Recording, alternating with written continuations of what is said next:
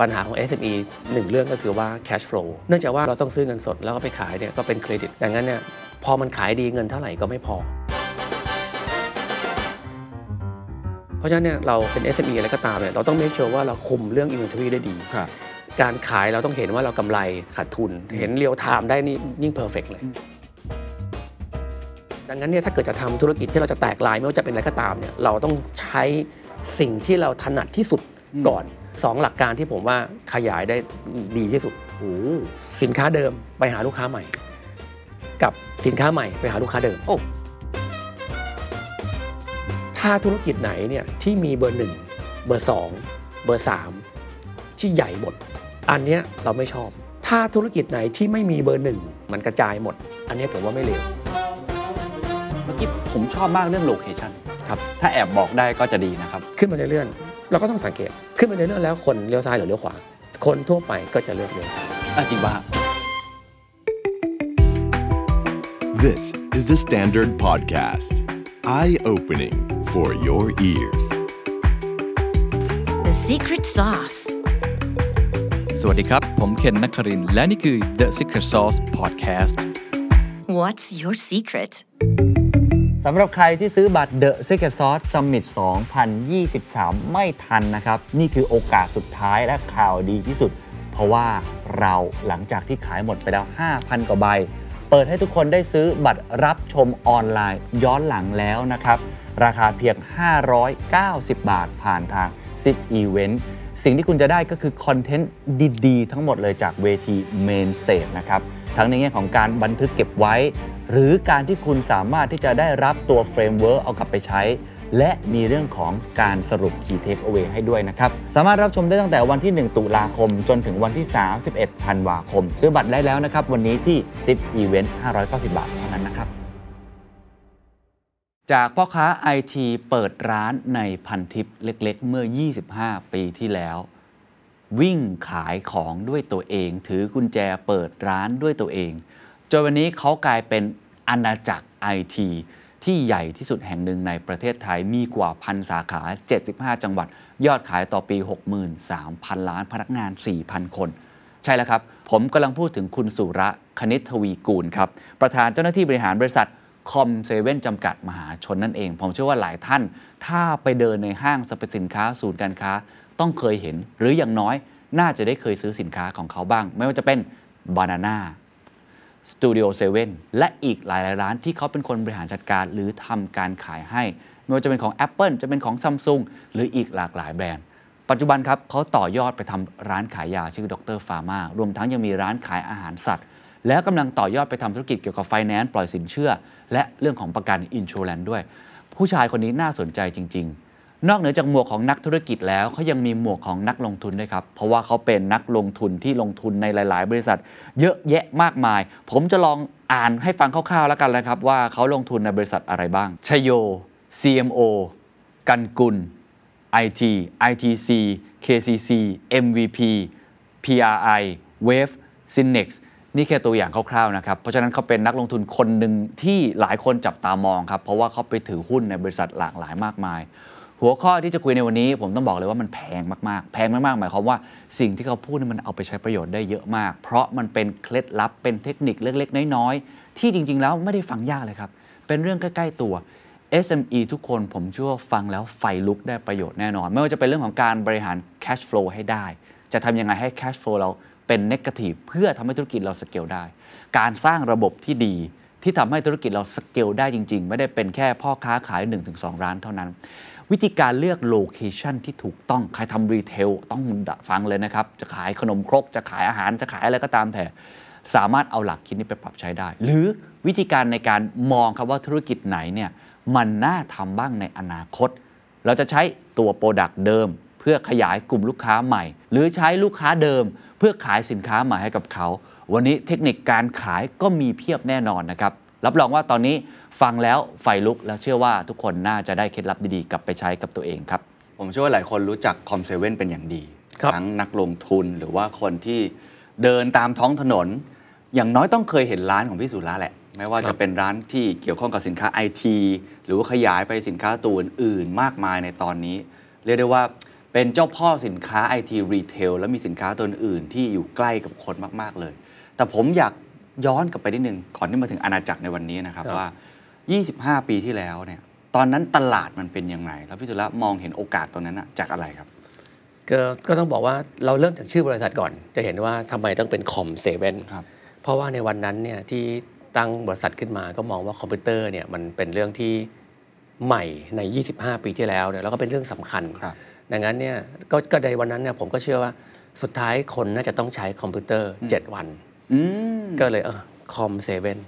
มันก็เป็น กระชับ แล้วก็เซเว่นก็มี meaning หมายถึง 7 วันต่ออาทิตย์ครับตอนนั้นนะครับเห็นเทรนด์จากไหนครับ ต่างประเทศถูกไหมฮะรู้มาเห็นใช่ที่ใช่ไทยใช่ก็ตอนนั้นได้เรียกว่าเรียนเรียนอยู่ที่อเมริกา แล้วก็พอจบมาก็ตอนที่เรียนอยู่เนี่ยก็รู้สึกว่าเฮ้ยกลับมาอยากจะทำอะไรบางอย่างเป็นของตัวเองครับอันนี้ก็คือเป็นเป็นเรื่องปกติที่ที่เราอาจจะอยากอืมมีธุรกิจเป็นของตัวเอง ก็มองว่าคอมพิวเตอร์เป็นหนึ่งหนึ่งหนึ่งธุรกิจหนึ่ง product ที่คิดว่าน่าสนใจก็มองว่าเออเอ้ยเราอยากทำเกี่ยวกับคอมพิวเตอร์ ก็ก็เลยอยู่ที่อเมริกาก็ศึกษาเรื่องเกี่ยวกับคอมพิวเตอร์พอสมควรว่ามันต้นกรอเป็นยังไงดูนู่นนี่นั่น ดูแล้วให้ยโอเคครับก็เลยพอก็บอกตัวเองว่ากลับมาจะอยากอยากทำธุรกิจอะเกี่ยวกับคอมพิวเตอร์ก็จังหวะ คือพอกลับมาถึงก็ไปเดินพันทิปอืมก็เลยโอ้โหมันมันเหลือเชื่อว่าตลาดมันบูมมากในวันนั้นจริง ๆ ผมมามาช้าแล้วนะในวันนั้นเนี่ยเพราะว่าอันอันคิดง่ายๆว่าในพันทิปวันที่ผมเข้าไปเนี่ยครับพื้นที่ 5 ชั้นของพันทิปอะ เต็มหมดเลยอืมมีร้านค้ามากกว่า 3 4 0 0 ร้านค้าเนี่ยเต็มไม่ไม่เหลือ ไม่เหลือให้เราไปเช่าแม้แต่ห้องเดียวอะเพราะฉะนั้นเราเราเลยต้องมาอยู่ออฟฟิศอยู่ข้างนอก แล้วก็เข้าไปซื้อของแล้วก็วิ่งขายคอมพิวเตอร์ในวันนั้น ก็เชื่อว่าคอมพิวเตอร์เนี่ยมาแน่ครับในวันนั้นก็มั่นใจว่ามันบูมแล้วก็ครับจริง ๆ ก็เป็นอย่างนั้นก็อ่าก็ขายดีมาก แล้วแล้วตอนที่เห็นร้านเขาทำมากมายในพันทิปสามสี่ร้อยเจ้าเนี่ยครับแล้วของเราตอนนั้นเอาอะไรไปสู้เขาครับ อะไรคือความสามารถในการแข่งขันที่ทำให้มัน จากวันนั้นจนวันนี้มันขยายมา แต่ในขณะที่ร้านที่อยู่ตามพันทิปต่างๆเนี่ยก็ล้มหายตายจากไปเยอะ จริง ๆ จริง ๆ ก็ไม่ได้เก่งอะไรพิเศษเลยนะที่ถ้าพูดถึงตรงๆเนี่ยเอาจริง ๆ ก็เหมือน SME ทั่วไปครับคือเนี่ยเราเริ่มต้นจากการอยู่ข้างนอก แล้วก็วิ่งขายตามบริษัทอ๋อผมก็ง่าย ๆ เลยฮะ ไปซื้อของพันทิปแล้วก็เอาไปขายตามโอ้บริษัทแบบช่วงแรกเนี่ยมันเราทำตัวเหมือนเป็น SI ด้วยซ้ำก็คือ ซื้อมาแล้วก็วิ่งไปโปรเจกต์วิ่งไปขายตามบริษัท แต่ พอทำไปสักไม่ถึงปีเนี่ยเรารู้แล้วว่าคือเราอาจจะโชคดีที่เราขายเก่งแล้วกันมันก็จะพอมีกำไรอยู่สักเลสเซสิบห้าเปอร์เซ็นต์จากครับการเอาไปขายให้บริษัทครับแต่ว่าปัญหาของ SME หนึ่งเรื่องก็คือว่า cash flow อืมเนื่องจากว่าเราเข้าพันทิปเราต้องซื้อเงินสด แล้วก็ไปขายเนี่ยก็เป็นเครดิต 30 45 60 วันครับดังนั้นเนี่ยพอมันขายดีเงินเท่าไหร่ก็ไม่พออืม ก็ก็ก็แน่นอนว่าในในวันนั้นคุยกับบงกับแบงก์ก็คงไม่ต้องคุย เพราะว่าเราคือ nobody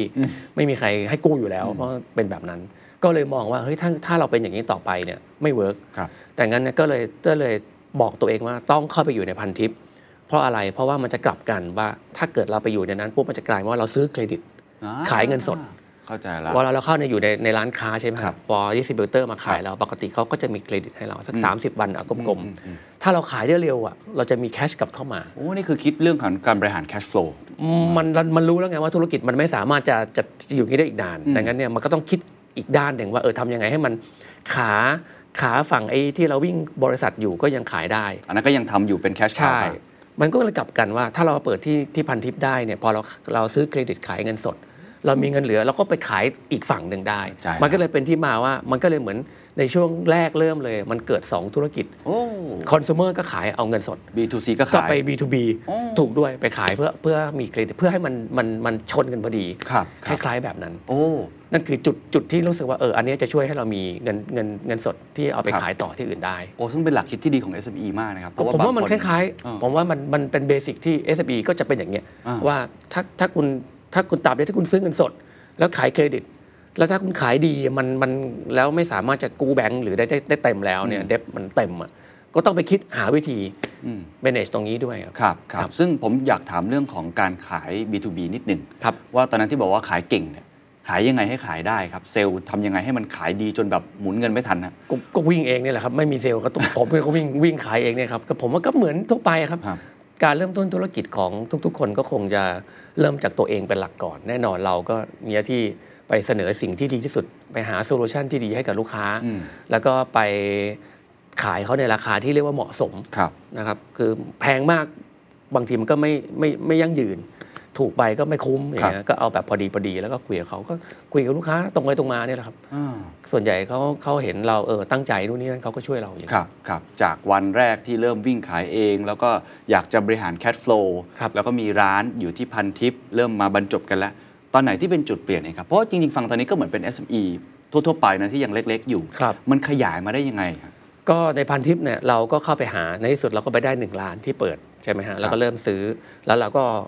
ก็อาจจะเรียกว่าโชคดีกันแล้วกันก็ขายดีอะพอไปอยู่ในพันทิปเราก็ขยายร้านในพันทิปจาก 1 เป็น 2 เป็น 3 เป็น 4 จนเรามีถึงประมาณสัก10 10 สาขาใช้เวลาสัก3ปีโอ้ประมาณสักสักสิสาขา ทีนี้เราก็มอง diversify แล้วอืมความหมายคือว่าอันนี้มันจะเรียกว่าเป็นบังเอิญก็ได้นะมันพอมันมีอยู่วันหนึ่งเนี่ยพันทิปเองเนี่ยเอ่อตอนที่เราอยู่เนี่ยซึ่งเราก็ดีนะเราก็มีอยู่10กว่าสาขา แล้วก็ข้างนอกก็ไม่ค่อยมีใครขายคอมพิวเตอร์ในวันนั้นอืมเพราะทุกคนเนี่ยแม้กระทั่มาพังนทิปต่างหมดจังหวัดเนี่ย กระบะนี่มาเลยนะ มาขนกันแบบโอ้โหเป็นรถเป็นคันเลยคพรัอบมาซื้อก็ไปขายส่งที่ตามต่างจังหวัด มันมีอยู่วันหนึ่งคือพอเรารู้สึกว่า มันมันมีเหมือนคล้ายๆคล้ายๆเฉยว่าคล้ายๆไฟไหม้แต่มันไม่ได้ไฟไหม้ทีเดียวมันก็เป็นแค่ควันอะไรเงี้ยเราก็นั่งนึกโอ้โหธุรกิจทั้งหมดเราอยู่ในนี้ ถ้าเกิดว่าไอ้ตึกเนี้ยมันสมมติแล้วเกิดว่ามันมีเหตุที่ไฟไหม้หรือปิดต้องปิด เราหมดตัวเลยนะอืมอืมไอ้ที่เราทำมาโหขยันนี่เราหมดเลยเรารู้สึกว่าเอ้ยอย่างนี้ไม่ถูก ในเชิงธุรกิจผมว่ามันต้องกระจายความเสี่ยงโอ้ก็เลยมองตัวเองว่าเอางี้งั้นเราลองไปเปิดที่อื่นดูครับรู้แล้วว่ามันยาก เพราะส่วนใหญ่คนจะไม่ perception คนจะรู้สึกต้องพันทิปในเวลานั้น ในเวลานั้นยังไม่มีห้างเซ็นทรัลเดอะมอลล์ที่ไหนขายคอมพิวเตอร์ เราก็เลยต้องตัดสินใจไปลองดูนะครับเราก็เป็นเจ้าแรก ๆ เลยที่ไปลอง ก็ลองอยู่ประมาณสักปีกว่าก็ขาดทุนนะเพราะว่า คนยังไม่ยอมรับก็โปรโมทอยู่นานมากหาให้เจอว่าทำไมคนถึงไม่ซื้อเราทั้งติดป้ายว่าราคาเดียวกับพันทิปว่านี่คือเจ้ามาจากพันทิปมาเปิดที่นี่คุณไม่ต้องมาไปเดินทางเข้าไปแล้วในเมืองรถติด อยู่ตรงนี้มาถ่ายที่หน้าบ้านราคาเท่ากันอะไรเงี้ยก็ใช้เวลาอยู่พอสมควร จนกระทั่งเราเจอเจอ behavior ของคนที่ที่ซื้อว่าอ๋อเราเจอแล้วอย่างนี้เอ่อตอนที่อยู่พันทิปเนี่ยคนขายเนี่ยคือช่าง เก่งมากคือคือนึกออกเลยว่ามาถึงพี่จะเอาอะไรแรมเท่าไหร่ฮาร์ดดิสก์ยังไง CPU แบบไหนเมนบอร์ดชิปเซตอะไรโอ้โหมันคุยไปเรื่องเป็นราวเราก็ส่งคนที่เก่งเนี่ยไปขายที่เซ็นทรัลสาขาแรกจำได้เซ็นทรัลลาดพร้าวปรากฏว่า ในวันนั้นเนี่ย เราก็เอาคนอย่างเงี้ยไปขาย แต่ลูกค้าที่มาเนี่ยมันกลายเป็นส่วนใหญ่นะเป็นผู้หญิงก็ก็คุยกันไม่รู้เรื่องเลย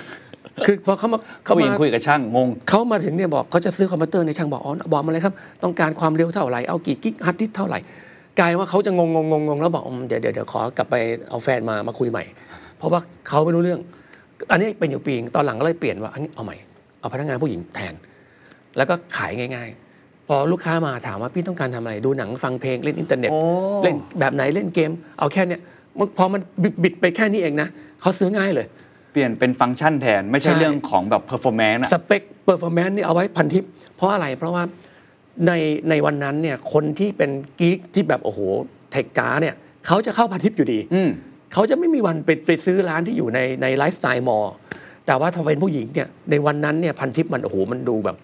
มันดูน่ากลัวนิดหนึ่งนะเพราะว่ามันก็จะมีขายทุกสารพัดเลยในวันนั้น ครับมันจะมีพี่พี่ มีพี่พี่หนังไม่พี่อะไรก็แล้วแต่เนี่ยเต็มไปหมดเลย ครับ เพราะฉะนั้นผู้หญิงก็ไม่ใช่ว่าทุกคนจะจะจะรู้สึก comfortable ในการไป แต่พอไปอยู่ตรงเนี้ยแล้วเราบอกเขาว่าราคาเดียวกัน แล้วพอคนขายก็เป็นผู้หญิงเนี่ย ในวันนั้นมันเลยกลายเป็นว่าเขารู้สึกว่าเขามี trust ว่าเออ ง่ายคุยง่าย ครับ แล้วราคาก็ก็เท่ากัน ก็เลยกลับเป็นกลายเป็นว่าเปลี่ยนแค่เนี้ยนิดเดียวเองนะ ซึ่งไม่มีอะไรเลยนะ ของก็เหมือนเดิมราคาก็เท่าเดิม แต่เปลี่ยนคนขายปุ๊บขายดีเลยๆเปลี่ยนวิธีการสื่อสาร ถูกต้อง เปลี่ยนวิธีการเข้าถึงลูกค้าอีกแบใช่บหคนึ่รับงใช่ครับ โอ้โห วันนั้นน่ะเราไม่รู้ลูกค้าไงเพราะเราก็ใหม่ เราก็รู้สึกว่าเฮ้ยเราต้องไปแบบ ก็ key success ของพันทิปมันเป็นแบบนั้นนี่ ครับ แต่จริง ๆ แล้วไม่ใช่ ก็เลยพบว่า กลุ่มลูกค้าจริง ๆ ก็ไม่เหมือนกันอืมดังนั้นในการ approach ให้ลูกค้าการสื่อสารครับไม่เหมือนกัน โอ้แล้วพอจับกลุ่มลูกค้าที่เป็นกลุ่มแบบทั่ว ๆ ไปได้ ไม่ครับใช่คนที่แบบเก่งคอมอย่างเดียวเนี่ยครับมันเป็นจุดเปลี่ยนเลยไหมครับเขาวนี่ขยายไปทุกที่เลยก็นะเปลี่ยนเลยเพราะเอ้ยเราเราเราเจอแล้วไงครับว่าอ๋ออันนี้คือ key success เป็นแบบนี้ก็ลองเปิดสาขาที่ 2 ที่ 3 ก็ดีดีใช้ได้เลยจุดนั้นก็ไปเลยอืมนั่นคือจุดที่ที่เรียกว่าจุดเปลี่ยนที่ที่สำคัญจุดหนึ่งครับ แล้วหลังจากนั้นขยายไปกี่สาขาจนตัดสินใจจะเข้าตลาด หรือว่ามีจุดเปลี่ยนอะไรอีกที่ทำให้มองว่า เออ เราต้องการระดมทุนเพิ่มเติมเอ่อก็ขยายไปนี่แหละฮะคือจุดขยายพอเราเห็นโอกาสว่าว่าเราขยายได้เนี่ยแต่ว่าด้วยกำไรเราที่มีเนี่ยมันก็ไม่ได้เพียงพอก็จะคล้าย ๆ เรื่องเดิมที่บอกว่า cash flow อะคือคือเราอยากจะไปเยอะเราอยากจะไปเร็วอ่าดังนั้นเนี่ยการที่เราจะกู้แบงค์เนี่ยมันก็ถึงจุดหนึ่งก็คิดว่าเราก็กู้ไม่ไหว เพราะว่าเราเราขยายได้เร็วกว่ากำไรที่มาอย่าคือเราคืออย่าคือเราเริ่มต้นจากไม่มีอะไรครับดังนั้นเนี่ยเงินทุนเราก็ไม่ได้มีแบบโอ้โหมาเป็น 10 ล้านร้อยล้าน เพราะเราก็ทำทำเองกับเพื่อนนะนะครับ ดังนั้นเนี่ยก็มองว่าถ้าเกิดยังเป็นอย่างนี้ต่อไปเราเห็นแล้วว่า สุดท้ายเนี่ยมันก็จะเงินหมดอยู่ดี เพราะมันขายมันขายดีอะขายดีจนเงินหมดอย่างนั้นเหรอฮะถูกเพราะว่า inventory ต่อสาขาเนี่ยมันก็มี 5 ล้านถึง 10 ล้านบาทครับดังนั้นการที่เราจะขยาย ปีหนึ่งให้ได้ 50 สาขาเนี่ยมันใช้เงินเป็นร้อยอืมกำไรเราในในช่วงนั้นมันไม่ได้ขนาดนั้นอืมเราไม่สามารถจะเอากำไรอะมาเปิดร้านได้หมด ในขณะที่คุยกับแบงก์วันนั้นก็มันก็เป็น SME อะครับมันก็ได้ระดับหนึ่งอืมอยู่ดี แล้วความน่าเชื่อถืออะไรก็ตามมันก็ไม่ได้ถึงขั้นว่าเท่าไหร่คุณเอาไปเลยแบงก์ตอนนั้นไม่ไคือให้โตด้วยการกู้เงินแบงก์ตลอดถูกไหมฮะเพราะว่ามันใช่ครับหมุนไม่ทันใช่ครับอ่ากู้หมดทุกอย่างใครเพื่อนพ่อแม่มีเท่าไหร่กู้หมดครับให้ดอกเบี้ยเอาหมด เพราะว่าดอกเบี้ยเนี่ย เราเห็นอยู่แล้วไงว่าเรา turn เร็วสมมตินะฮะว่าเราขายเราเราเรากู้เงินมาเอาไว้กลมๆแล้วกันดอกเบี้ยร้อยละสิบครับร้อยละสิบเนี่ยสำหรับเราเนี่ยเงินมาเนี่ยเดือนหนึ่งเราก็หมุนได้ละอืมกำไรไอ้ GP 10กว่าเปอร์เซ็นต์นี่สบายเลย เพราะฉะนั้นยังไงกู้ยังไงก็กำไรอืมอย่างนั้นเราก็กู้หมดแต่กู้จนมันไม่มีใครกู้แล้วไง เพราะว่ามันยากอะมันมันกู้แล้วเราก็มันก็ขยายยังไงก็แล้วแต่เราครับก็จ่ายแต่ดอกเพราะว่าไอ้ต้นเราก็ไปอยู่ในสาขานั้นสาขานี้เข้าใจครับอย่างเงี้ยแล้วก็ inventory อ่าในเชิงของซัพพลายเออร์เราเนี่ย มันก็มี limit การให้เครดิตเราอะเขาก็ไม่สามารถจะให้โอเค ช่วงแรกให้ 1 ล้านครับขายดีให้ 10 ล้าน ถามว่าใครจะเสี่ยงกับเราไหมเราว่าให้เครดิตทีหนึ่งร้อยล้านอืมถูกไหมในขณะที่สาขาเรามีเป็น 10อะมันก็ต้องใช้ inventory ดังนั้นเนี่ยมันก็จะมีปัญหาว่าเขาก็ไม่กล้าเสี่ยงกับเราเขาครับก็กลัวกลัวว่าเราจะไปล้มหรือเปล่าอะไรเงี้ยว่าเงินมันมันเครดิตมันก็ถูก limit อยู่ดีครับนั่นแหละครับ ก็เลยมองว่า การระดมทุนในตลาดน่าจะเป็นอีกโซลูชันหนึ่งที่ช่วยให้เราเติบโตได้อืมอืมพอตัดสินใจตอนนั้นนี่มันต้องเออมีความยากแค่ไหนในการจัดการบริษัทของเราที่มาจาก SME เรื่องของเออมาตรฐานทางครับบัญชีเรื่องของระบบการจัดการภายในมันยากไหมครับยากมากสำหรับสำหรับคนที่ไม่รู้เรื่องอ่าต้องบอกว่าสำหรับคนที่ที่ที่เป็นแค่พ่อค้าคนหนึ่งครับอยู่ใน ร้านเปิดร้านค้ามาเนี่ยแล้วเราไม่ได้เตรียมตัวมา ดังนั้นเนี่ยระบบบัญชีเราไม่ต้องพูดถึงเลย โอ้โห วันที่เรียกเรียกเรียกทางตัดสินใจใช้ SFA เนี่ยเขามาดูเขาก็รู้แล้วว่าอันนี้ใช้เวลานานมาก เพราะว่าระบบบัญชีเรายังยังแบบไม่ไปถึงไหนเลยอะครับเพราะฉะนั้นการจัดการภายในตรวจสอบภายในอะไรก็ไม่มี ก็อันเนี้ยฮะเราจริงๆอะเบ็ดเสร็จเลยเนี่ยนับตั้งแต่ว่าเรานับหนึ่งว่าเราเราจ้าง FA เนี่ยอืมจนกระทั่งเราเข้าตลาดเนี่ยเราใช้เวลาเกือบ 5 ปี โอ้ถือว่านานนะฮะนานมากอ้าวก็ก็ถึงบอกว่านานมาก แล้วพอมันก็ดันเร็วเร็วเร็วเร็วเพราะฉะนั้นเนี่ยไอไอในขณะที่หลังบ้านก็ไม่ได้มีอะไรพร้อมเลย ERP ก็ไม่มีอะไรก็ไม่มีพอทำให้ผมก็จะในช่วงนั้นจริงๆ เราไม่มัวแต่ไปโฟกัสเรื่องการขยาย คือเราคิดแต่ว่าเอ่อเราต้องมีระบบที่ดี แต่ระบบที่ดีไม่ใช่ระบบบัญชี ระบบที่ดีของเราคือระบบที่ดีคือคุม Inventory อ่าทำยังไงให้ make sure ว่าการขยายเราแล้วโอ้โหไม่ใช่ของหายเละเทะครับโดนพนักงาน โกงอะไรก็ตาม เราเลยไปไปโฟกัสเรื่องนั้น คือเราเน้นบุก เราเด่นบุกกองหน้าอย่างเดียวเลย ใช่ คือเรารู้แหละว่าบริษัทมีกำไรแน่ เราไม่สนใจแล้วเราลุยเลยครับมันก็เลยอาจจะทำให้ทำให้การจัดการหลังบ้านเนี่ยไม่ดีพออืมนะครับอืมซึ่งซึ่งผมว่า SME ส่วนใหญ่ก็น่าจะเหมือนผมนะครับอก็ไม่รู้หรอกมันก็เหมือนหาเช้ากินข้ามอะคล้ายๆอย่างนั้นอะทำยังไงให้มีกำไรให้ให้มีกำไรกลับมาสูงสุดครับไม่ได้ไปสนใจหรอกว่าเอ่อ หลังบ้านการจัดการภายในเป็นยังไงอืมนะครับเพราะฉะนั้นเราจะหยุดตรงนี้นิดนึงก่อนที่จะไปคุยเรื่องตัวธุรกิจต่อครับอยากให้คำแนะนำกับ SME สักเล็กน้อยเพราะผมว่าเมื่อกี้มันเรื่องมันค่อนข้างอินสปายนะครับจากคนที่เริ่มต้นจากศูนย์จริง ๆ มีร้านร้านเดียวอะครับแล้วมันมาถึงวันนี้ได้ แต่ว่าเส้นตรงนั้นน่ะผมอยากจะแวะจุด อยู่ตรงที่การเข้าตลาด ซึ่งมันอืมเป็นหมุดหมายสำคัญที่ครับ SME หลายคนมองว่าครับอยากจะไปถึงจุดนั้นนะมีคำแนะนำอะไรสำหรับคนที่กำลังทำ SME อยู่โดยเฉพาะธุรกิจที่อาจจะเป็นรีเทลธุรกิจอะไรที่อาจจะคล้ายๆกับเราครับ จริงๆต้องบอกว่าคนที่ทำ SME จริงๆเนี่ยผมก็ยังเชื่อว่าโตได้อืมแล้วก็ถ้าเกิดเรามีความฝันว่าวันหนึ่งเราอยากจะเข้าตลาด ผมก็มั่นใจว่าทุกคนทำได้หมดอืมเริ่มต้นที่ธุรกิจที่ทำอยู่ ผมว่าอย่างแรกเนี่ยสิ่งที่เราทำคือสิ่งที่เรารักเราชอบหรือเปล่าอืม ถ้าถ้าเรามั่นใจว่าสิ่งที่เรารักที่เราชอบเนี่ยผมว่ามันสำเร็จไปครึ่งทางละอืมคือเพราะว่าคุณตื่นมาเนี่ยเราจะอยากอื้อหืออยากไปเปิดร้าน อยากจะตื่นขึ้นมาเปิดเว็บขายของอะไรก็ตามนี่คือแปลว่ามันเราชอบอะซึ่งพี่สุดาก็ชอบเรื่องนี้ซึ่งมากผมชอบอ๋อผมชอบ ผมในยุคนั้นเนี่ยผมทำงาน7วัน ไม่เคยมีวันหยุด9โมงวิ่งไปพันทิปเปิดเปิดร้านเองพอช่วงแรกก็เปิดกุญแจเปิดร้านเองปิดสี่ทุ่มครับก็ปิดร้านเองกลับบ้านทำอย่างนี้ทุกวัน เพราะฉะนั้นเนี่ยผมว่า SME เหมือนกันก่อน คือคือเราเริ่มต้นที่เรารักเราชอบในในสิ่งที่เราทำจากนั้นมาเนี่ยผมบอกว่าทำอะไรก็ตามเนี่ยผมว่าเรื่องคือให้คำนึงถึงเรื่อง cash cash flow ก่อนผมว่าเรื่องนี้สำคัญอืมเพราะว่ามันจะบ่งมันจะทำให้เราเนี่ยไปธุรกิจได้แบบยั่งยืนอืมเพราะฉะนั้นการการวางแผนเรื่อง cash flow เมื่อเรารู้แล้วว่าเราจะขายเท่านี้เท่านี้ แล้วเราก็ต้องคิดว่าถ้าเกิดเราไม่ไม่ไม่มีอะเราต้องคิด ไอ้ plan B ขึ้นมาทันทีว่าเออเราจะเป็นยังไงอืมเพราะฉะนั้นการมีตรงเนี้ยสำคัญอืมนะครับเรื่อง cash flow มันทำให้เราไปธุรกิจต่อยอดได้ดีขนาดไหนอะไรแบบเนี้ยอุปสรรคสำคัญที่สุดที่ทำให้ SME ไม่สามารถขยายได้นอกเหนือจาก cash flow นี่คืออะไร เพราะว่าบางคนก็มีประมาณ 1-2 สาขาครับ หรือทำได้ดีมากในสิ่งที่ตัวเองทำอยู่นะครับโรงแรมสักโรงแรมหนึ่งครับแต่พอจะขยายใหญ่ขึ้นจะสเกลอัพเนี่ยมันมันมันไปไม่ได้เนี่ยอ่ามัมันจะทำยังไงฮะคือคือคืออย่างนี้ เท่าประสบการณ์เท่าที่ผมเห็นเนี่ยคือนอกจากนอกจากที่เรามีเรื่อง cash flow ที่ดีแล้วเนี่ยระบบการจัดการเนี่ยต้องดีด้วย อืม คืออย่างที่ผมบอกว่าผมเนี่ยเริ่มจากการที่ว่าคุมทุกอย่างให้ make sure ไม่มีจุดรั่วไหล ครับ เพราะฉะนั้นบางทีเราขยายโดยที่เราไม่มี system รองรับ อันเนี้ยสำคัญ บางทีมันมันกลายเป็นว่าเราไม่รู้ตัวว่าเราเราขายกำลังขายขาดทุนอยู่ อืมเพราะเราไม่เห็นระบบมอนิเตอร์ เราไม่เห็น Inventory ผมทำเนี่ยตอนที่เราเปิดแค่สัก สามสี่สาขากับเพื่อนเนี่ยเราก็ทำเรื่องเรื่อง Inventory เพราะเรารู้สต็อกมันเป็น 10 ล้านอะในวันนั้นสำหรับเราเงินเยอะมากอืมเพราะฉะนั้นเนี่ยของหายไปชิ้นหนึ่งเราจะรู้ได้ยังไงนี่คือตัวอย่างอืมเพราะฉะนั้นเนี่ยเราเป็น SME อะไรก็ตามเนี่ยเราต้อง make sure ว่าเราคุมเรื่อง Inventory ได้ดีครับการขายเราต้องเห็นว่าเรากำไรขาดทุน เห็น real-time ได้นี่ยิ่ง perfect เลยอืม คือวันนี้เราซื้อมาร้อยหนึ่งเนี่ยเราขายไปร้อยยี่สิบบาท เราต้องเห็นกำไร20ในระบบอืมไม่ใช่ในสมุดหรือในสมองอืมแต่มันต้องอยู่ในระบบละวันนี้ผมว่ามันต้องเอาเอาพวกนี้มาใช้ ครับ ดังนั้นเนี่ยมันก็จะ control ได้ ดังนั้นพอเราไปไปขยายสาขาแล้วเราไปเอาน้องเอาพี่ไปช่วยเปิดอันเนี้ยผมว่ามันก็ดีแต่มันไม่ใช่ solution ที่ที่ที่ยั่งยืน อืม ที่ยั่งยืนคือใครไปเปิดก็ได้ เพราะเรามีระบบการจัดการที่ดี ผมเลยว่าอันนี้ก็สำคัญ ครับ แล้วก็ จุดอีกจุดหนึ่งที่ที่ SME มักอาจจะเรียกว่าพลาดก็ได้ก็คือว่า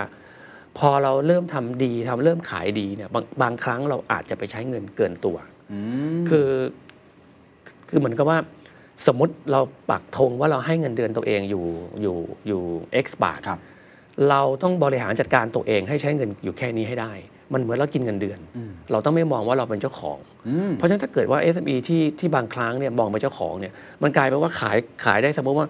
เอ่อซื้อมาร้อยหนึ่งไปขายร้อยยี่สิบเออยี่สิบาท ฉันก็เลยหยิบยี่สิบาท ไปซื้อบ้านซื้อรถอืมเอาไปใช้ส่วนตัว ผมว่าอันเนี้ยมันมันก็จะ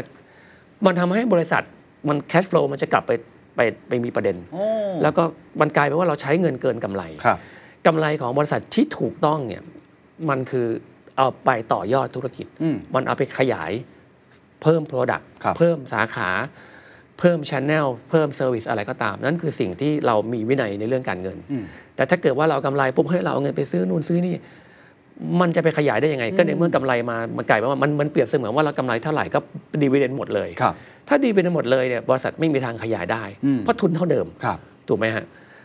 บางซ้ำบางคนอาจจะไปใช้มากกว่าที่กำไรซะด้วยซ้ำอันเนี้ยมันสุดท้ายมันพอมันหนึ่งสองสามปีไปมันก็ มันก็ไม่ไม่รอด โอ้แต่อันนี้พูดตรงๆ บางคนเจ้าของบอกโอ้ทำมา 5 ปีแล้ว ขอสบายบ้าง ขอเงินสักก้อนหนึ่ง มีวิธีการบริหารยังไง เช่นบอกว่าอะปันผลมาสักนิดนึง มีเอ่อการรักษาสมดุลยังไงไหมฮะครับอันนี้ผมพูดแบบจากใจ SME เลย ผมเชื่อครับว่าทุกคนก็ทำงานมาเหนื่อยๆ เงินเดือครันบไม่พอฮะเอ่อเห็นด้วย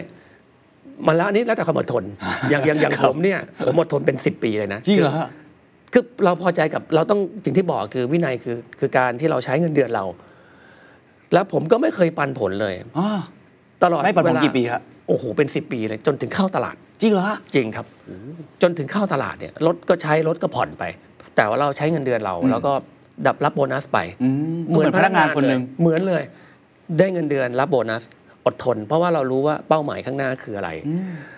สมมุติถ้าเกิดว่าเราบอกเฮ้ยเรา 5 ปีเราอยากจะปันไม่เป็นไรเลย ผมบอกว่าก็ดีเวเดนออกไปครับสมมติบางคนบอกว่ามันมีภาระนู่นนี่นั่นคุณก็ เลือกเป็นดีเวเดนไปอืมสมมติเรากำไรร้อยหนึ่งเราจะดีเวเดนสี่สิบเปอร์เซ็นต์หกสิบเปอร์เซ็นต์ทำเลย ครับ แต่ยังไงเราต้องคิดส่วนที่เหลือเพื่อจะขยายธุรกิจ อืมไม่งั้นยากอะครับมันมันในเมื่อเราเรากำไรเท่าไหร่เราเราใช้หมดอะครับ ธุรกิจมันก็จะต้องแฟลตไปอย่างนี้ไปเรื่อยอืม ๆ มันโตไม่ได้ เพครัราะบว่าเงินทุนไม่พอ โอ้เป็นบทเรียนที่ดีมากครับครับอะหลังจากที่เข้าตลาดไปแล้ว ผมว่าความกดดันเปลี่ยนแล้วอะอาจจะแก้ไขปัญหาเรื่อง cash flow ต่างๆ หรือว่าอ่าเงินทุนที่เข้ามาคราวนี้สบายแล้วขยายได้มากมาย เพดานเริ่มไม่ได้มีเหมือนเดิมแล้วครับแต่ว่าความกดดันจากนักลงทุนนี่เพียบเลยนะฮะ เพราะว่าคนจะมาบอกจะขยายยังไงจะเพิ่มเติมยังไง ตอนนั้นมันมีจุดเปลี่ยนอะไรหรือว่ากลยุทธ์ในการทำให้ตัวเองขยายได้ตลอดเวลาเพื่อรองรับกับความคาดหวังของนักลงทุนเป็นไงครับครับจริงๆแล้วเนี่ยต้องบอกว่าเราเนี่ยสนุกอืมกับมันบังเอิญมันสนุกอยู่แล้ว มันไม่ได้กดดันทีเดียว มันคือมันสนุกอยู่แล้ครัวบเพราะฉะนั้นเนี่ย ถ้ามองอีกด้านหนึ่งเนี่ยเวลาช่วงแรกที่เข้ามามามาเข้าตลาดเนี่ยนักลงทุนก็ถามก็ทุกคนก็จะ question มาก เพราะว่าธุรกิจนี้มัน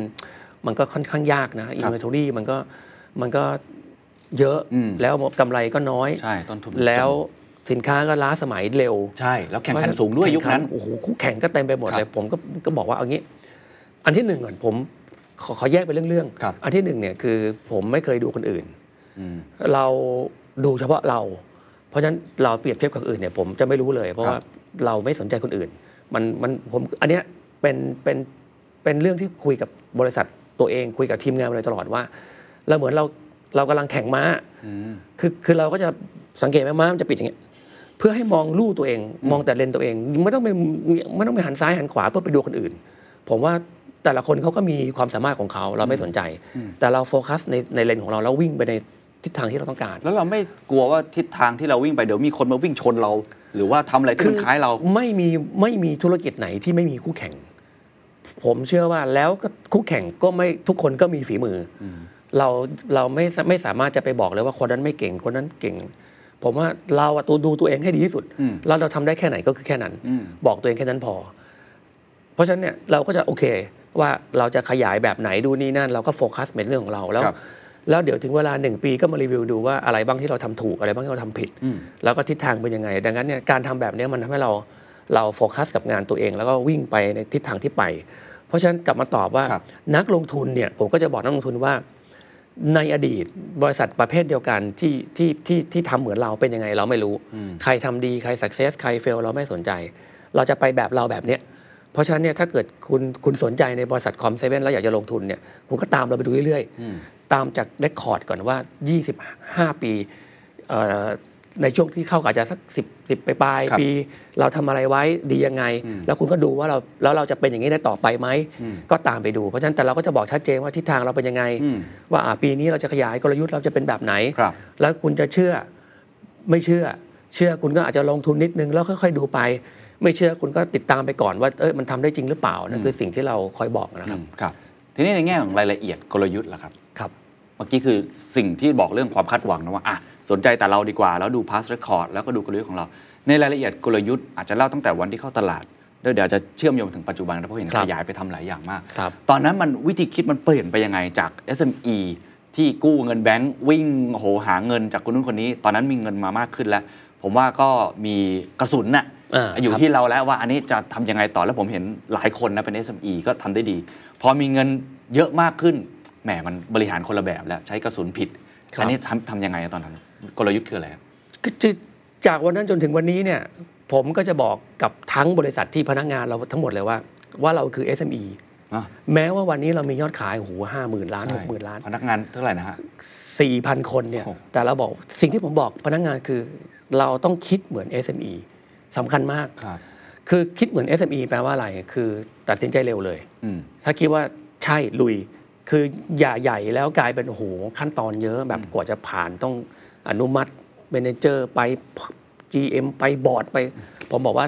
ถ้าทำธุรกิจคิดแบบนี้นะโอ้เสร็จอืมเพราะฉะนั้นเราต้องคิดว่าตัวเราแบบเล็ก ๆ แบบนี้ แล้วเพราะฉะนั้นเนี่ยพอเราคิดเป็น SME เนี่ย อันที่หนึ่งคือ เราจะใช้เงินอะ เราก็ยังคงประหยัดอืม เราแบบไม่ใช่ว่าโอ้โหเราปีหนึ่งเรากำไรเป็นพันล้าน แล้วแปลว่าเราจะต้องใช้เงินแบบแบบแบบพันล้านอะผมว่าไม่ใช่ เราโตมาแบบนั้นตลอดเวลาเรามาถึงจุดนี้ เพราะฉะนั้นใครที่มาทำงานในในบริษัทคอมเซนเองเนี่ยผมก็ยังคงให้ทุกคนยึดหลักว่ามันเป็น SME SME แปลว่าเงินทุกบาทที่เราใช้มันต้องมีค่า ไม่ว่าคุณจะสเปนไปเรื่องอะไรก็แล้วแต่เนี่ยเราถือว่ามันต้องมันต้องคุ้มอะมันถึงทำเราจะไม่ได้คิดว่าเฮ้ยวันนี้เรารวยแล้วเราแบบอยากจะใช้เงินอะไร ผมว่าไม่ไม่ใช่อืมเพราะฉะนั้นนี่คือแนวคิดที่สำคัญก่อนครับ ดังนั้นเมื่อเมื่อเราคิดแบบนี้แล้วทั้งองค์กรคิดเป็นแบบนี้เขาเจอเป็นแบบเนี้ยการทำงานในบริษัทมันก็จะเร็วครับ แล้วก็ไม่ได้คิดเหมือนว่าใจใหญ่เราจะขยายยังไงอะไรก็ตามอย่างเงี้ยผมว่ามันก็ทำให้เราเราเราคล่องตัวอืมนะครับเราคล่องตัวขึ้นแล้วก็มันผมว่ามันมีประสิทธิภาพมากกว่าครับการที่เราจะคิดว่าเราเป็นโอ้โหระดับประเทศอืมอยู่ในเซ็ต50อะไรเงี้ยแล้วมันผมว่ามันเราไม่ได้คิดอย่างนั้นครับครับนะครับแล้วแต่ละ move เป็นยังไงบ้างครับ เล่าให้ฟังได้ไหมครับ ว่าจากที่ขยายสาขาเรื่องสินค้าไอทีไปตาม ห้างสรรพสินค้าต่างๆ โตตาม modern trade หรืออะไรก็ตามครับทีเนี่ยเรามีกลยุทธ์อะไรที่จะทำเพิ่มเติมเพื่อทำให้ไอ้ยอดขายรวมทั้งไอ้กำไรของเราเนี่ยมันเพิ่มขึ้นทุกๆ ปี ครับ ก็อย่างแรกเนี่ยคือเราโชคดีแล้วกันในในในในในธุรกิจนี้ครับเนื่องจากว่าตัว Market Size ของตัวสินค้าไอทีคอมพิวเตอร์มือถือเนี่ยมันใหญ่ วันที่เราเริ่มจริงเนี่ย Com7เริ่มจากการขายคอมพิวเตอร์ครับ นะครับเราก็โตโตโตโตมาจนเรา realize ว่าเรามี Market Share สัก 20%ในเรื่องของคอมพิวเตอร์อืมแต่ว่าพอเราเข้าไปในห้างเนี่ยเรามองว่า Product มันมันมีอย่างอื่น มันมีมือถืออืมมันน่าสนใจอืมก็ก็เราก็เลยเริ่มโดดเข้าไปที่มือถือครับก็ก็แน่นอนนะการการเข้าไปยังอีกหนึ่ง Product มันก็ใช้เวลาแล้วก็แล้วก็มีมีคู่แข่งที่เขาแข็งแรงอืมอยู่แล้วใช่ดังนั้นการที่เราจะก้าวเข้าไปแล้วไป เบียดเบียดเขาได้เนี่ยมันก็ต้องใช้ความพยายามเยอะ ตอนนั้นทำยังไงครับ มันยากแค่ไหนครับ เพราะว่าคอมเนี่ยอะโอเคเราเราเก่งมาก ครับ มือถืออย่างที่บอก โอ้โห เพียบเลยนะเพียบเลย ทำไงให้ถึงจะเบียดเข้าไปใน Market Share ก็ได้ก็ก็หนึ่งก็คือแน่นอนว่าเราคือช่วงแรกเนี่ยเราคุยกับซัพพลายเออร์เนี่ยซัพพลายเออร์บอกทุกคนก็จะคิดเหมือนกันหมดว่าเฮ้ยเราอะเก่งคอม อืมแต่อยู่ดีๆเอาคอมพิวเตอร์มาขายมือถือมันก็อีกคนละแบบเลย เราบอกเราเข้าใจหมดเลย อืม เพราะฉะนั้นก็เราก็เชื่อได้ว่าเราเปิดไปอีกสักสักห้าถึงสิบสาขาเนี่ยก็ขาดทุนอื มมันไม่กำไร เพราะว่าการจะกำกำไรคือคือพอเราเปิดเป็น retail แล้วมี volume แล้วมีคู่แข่งเยอะๆแบบเนี้ยมันต้องมีสเกลระดับหนึ่งมันอืมถึงจะเรียกว่าเออเฮ้ยมีสเกลละครับดังนั้นเรารู้ว่าโอเค แต่ว่าเราต้องไปอยู่ดี เพราะว่า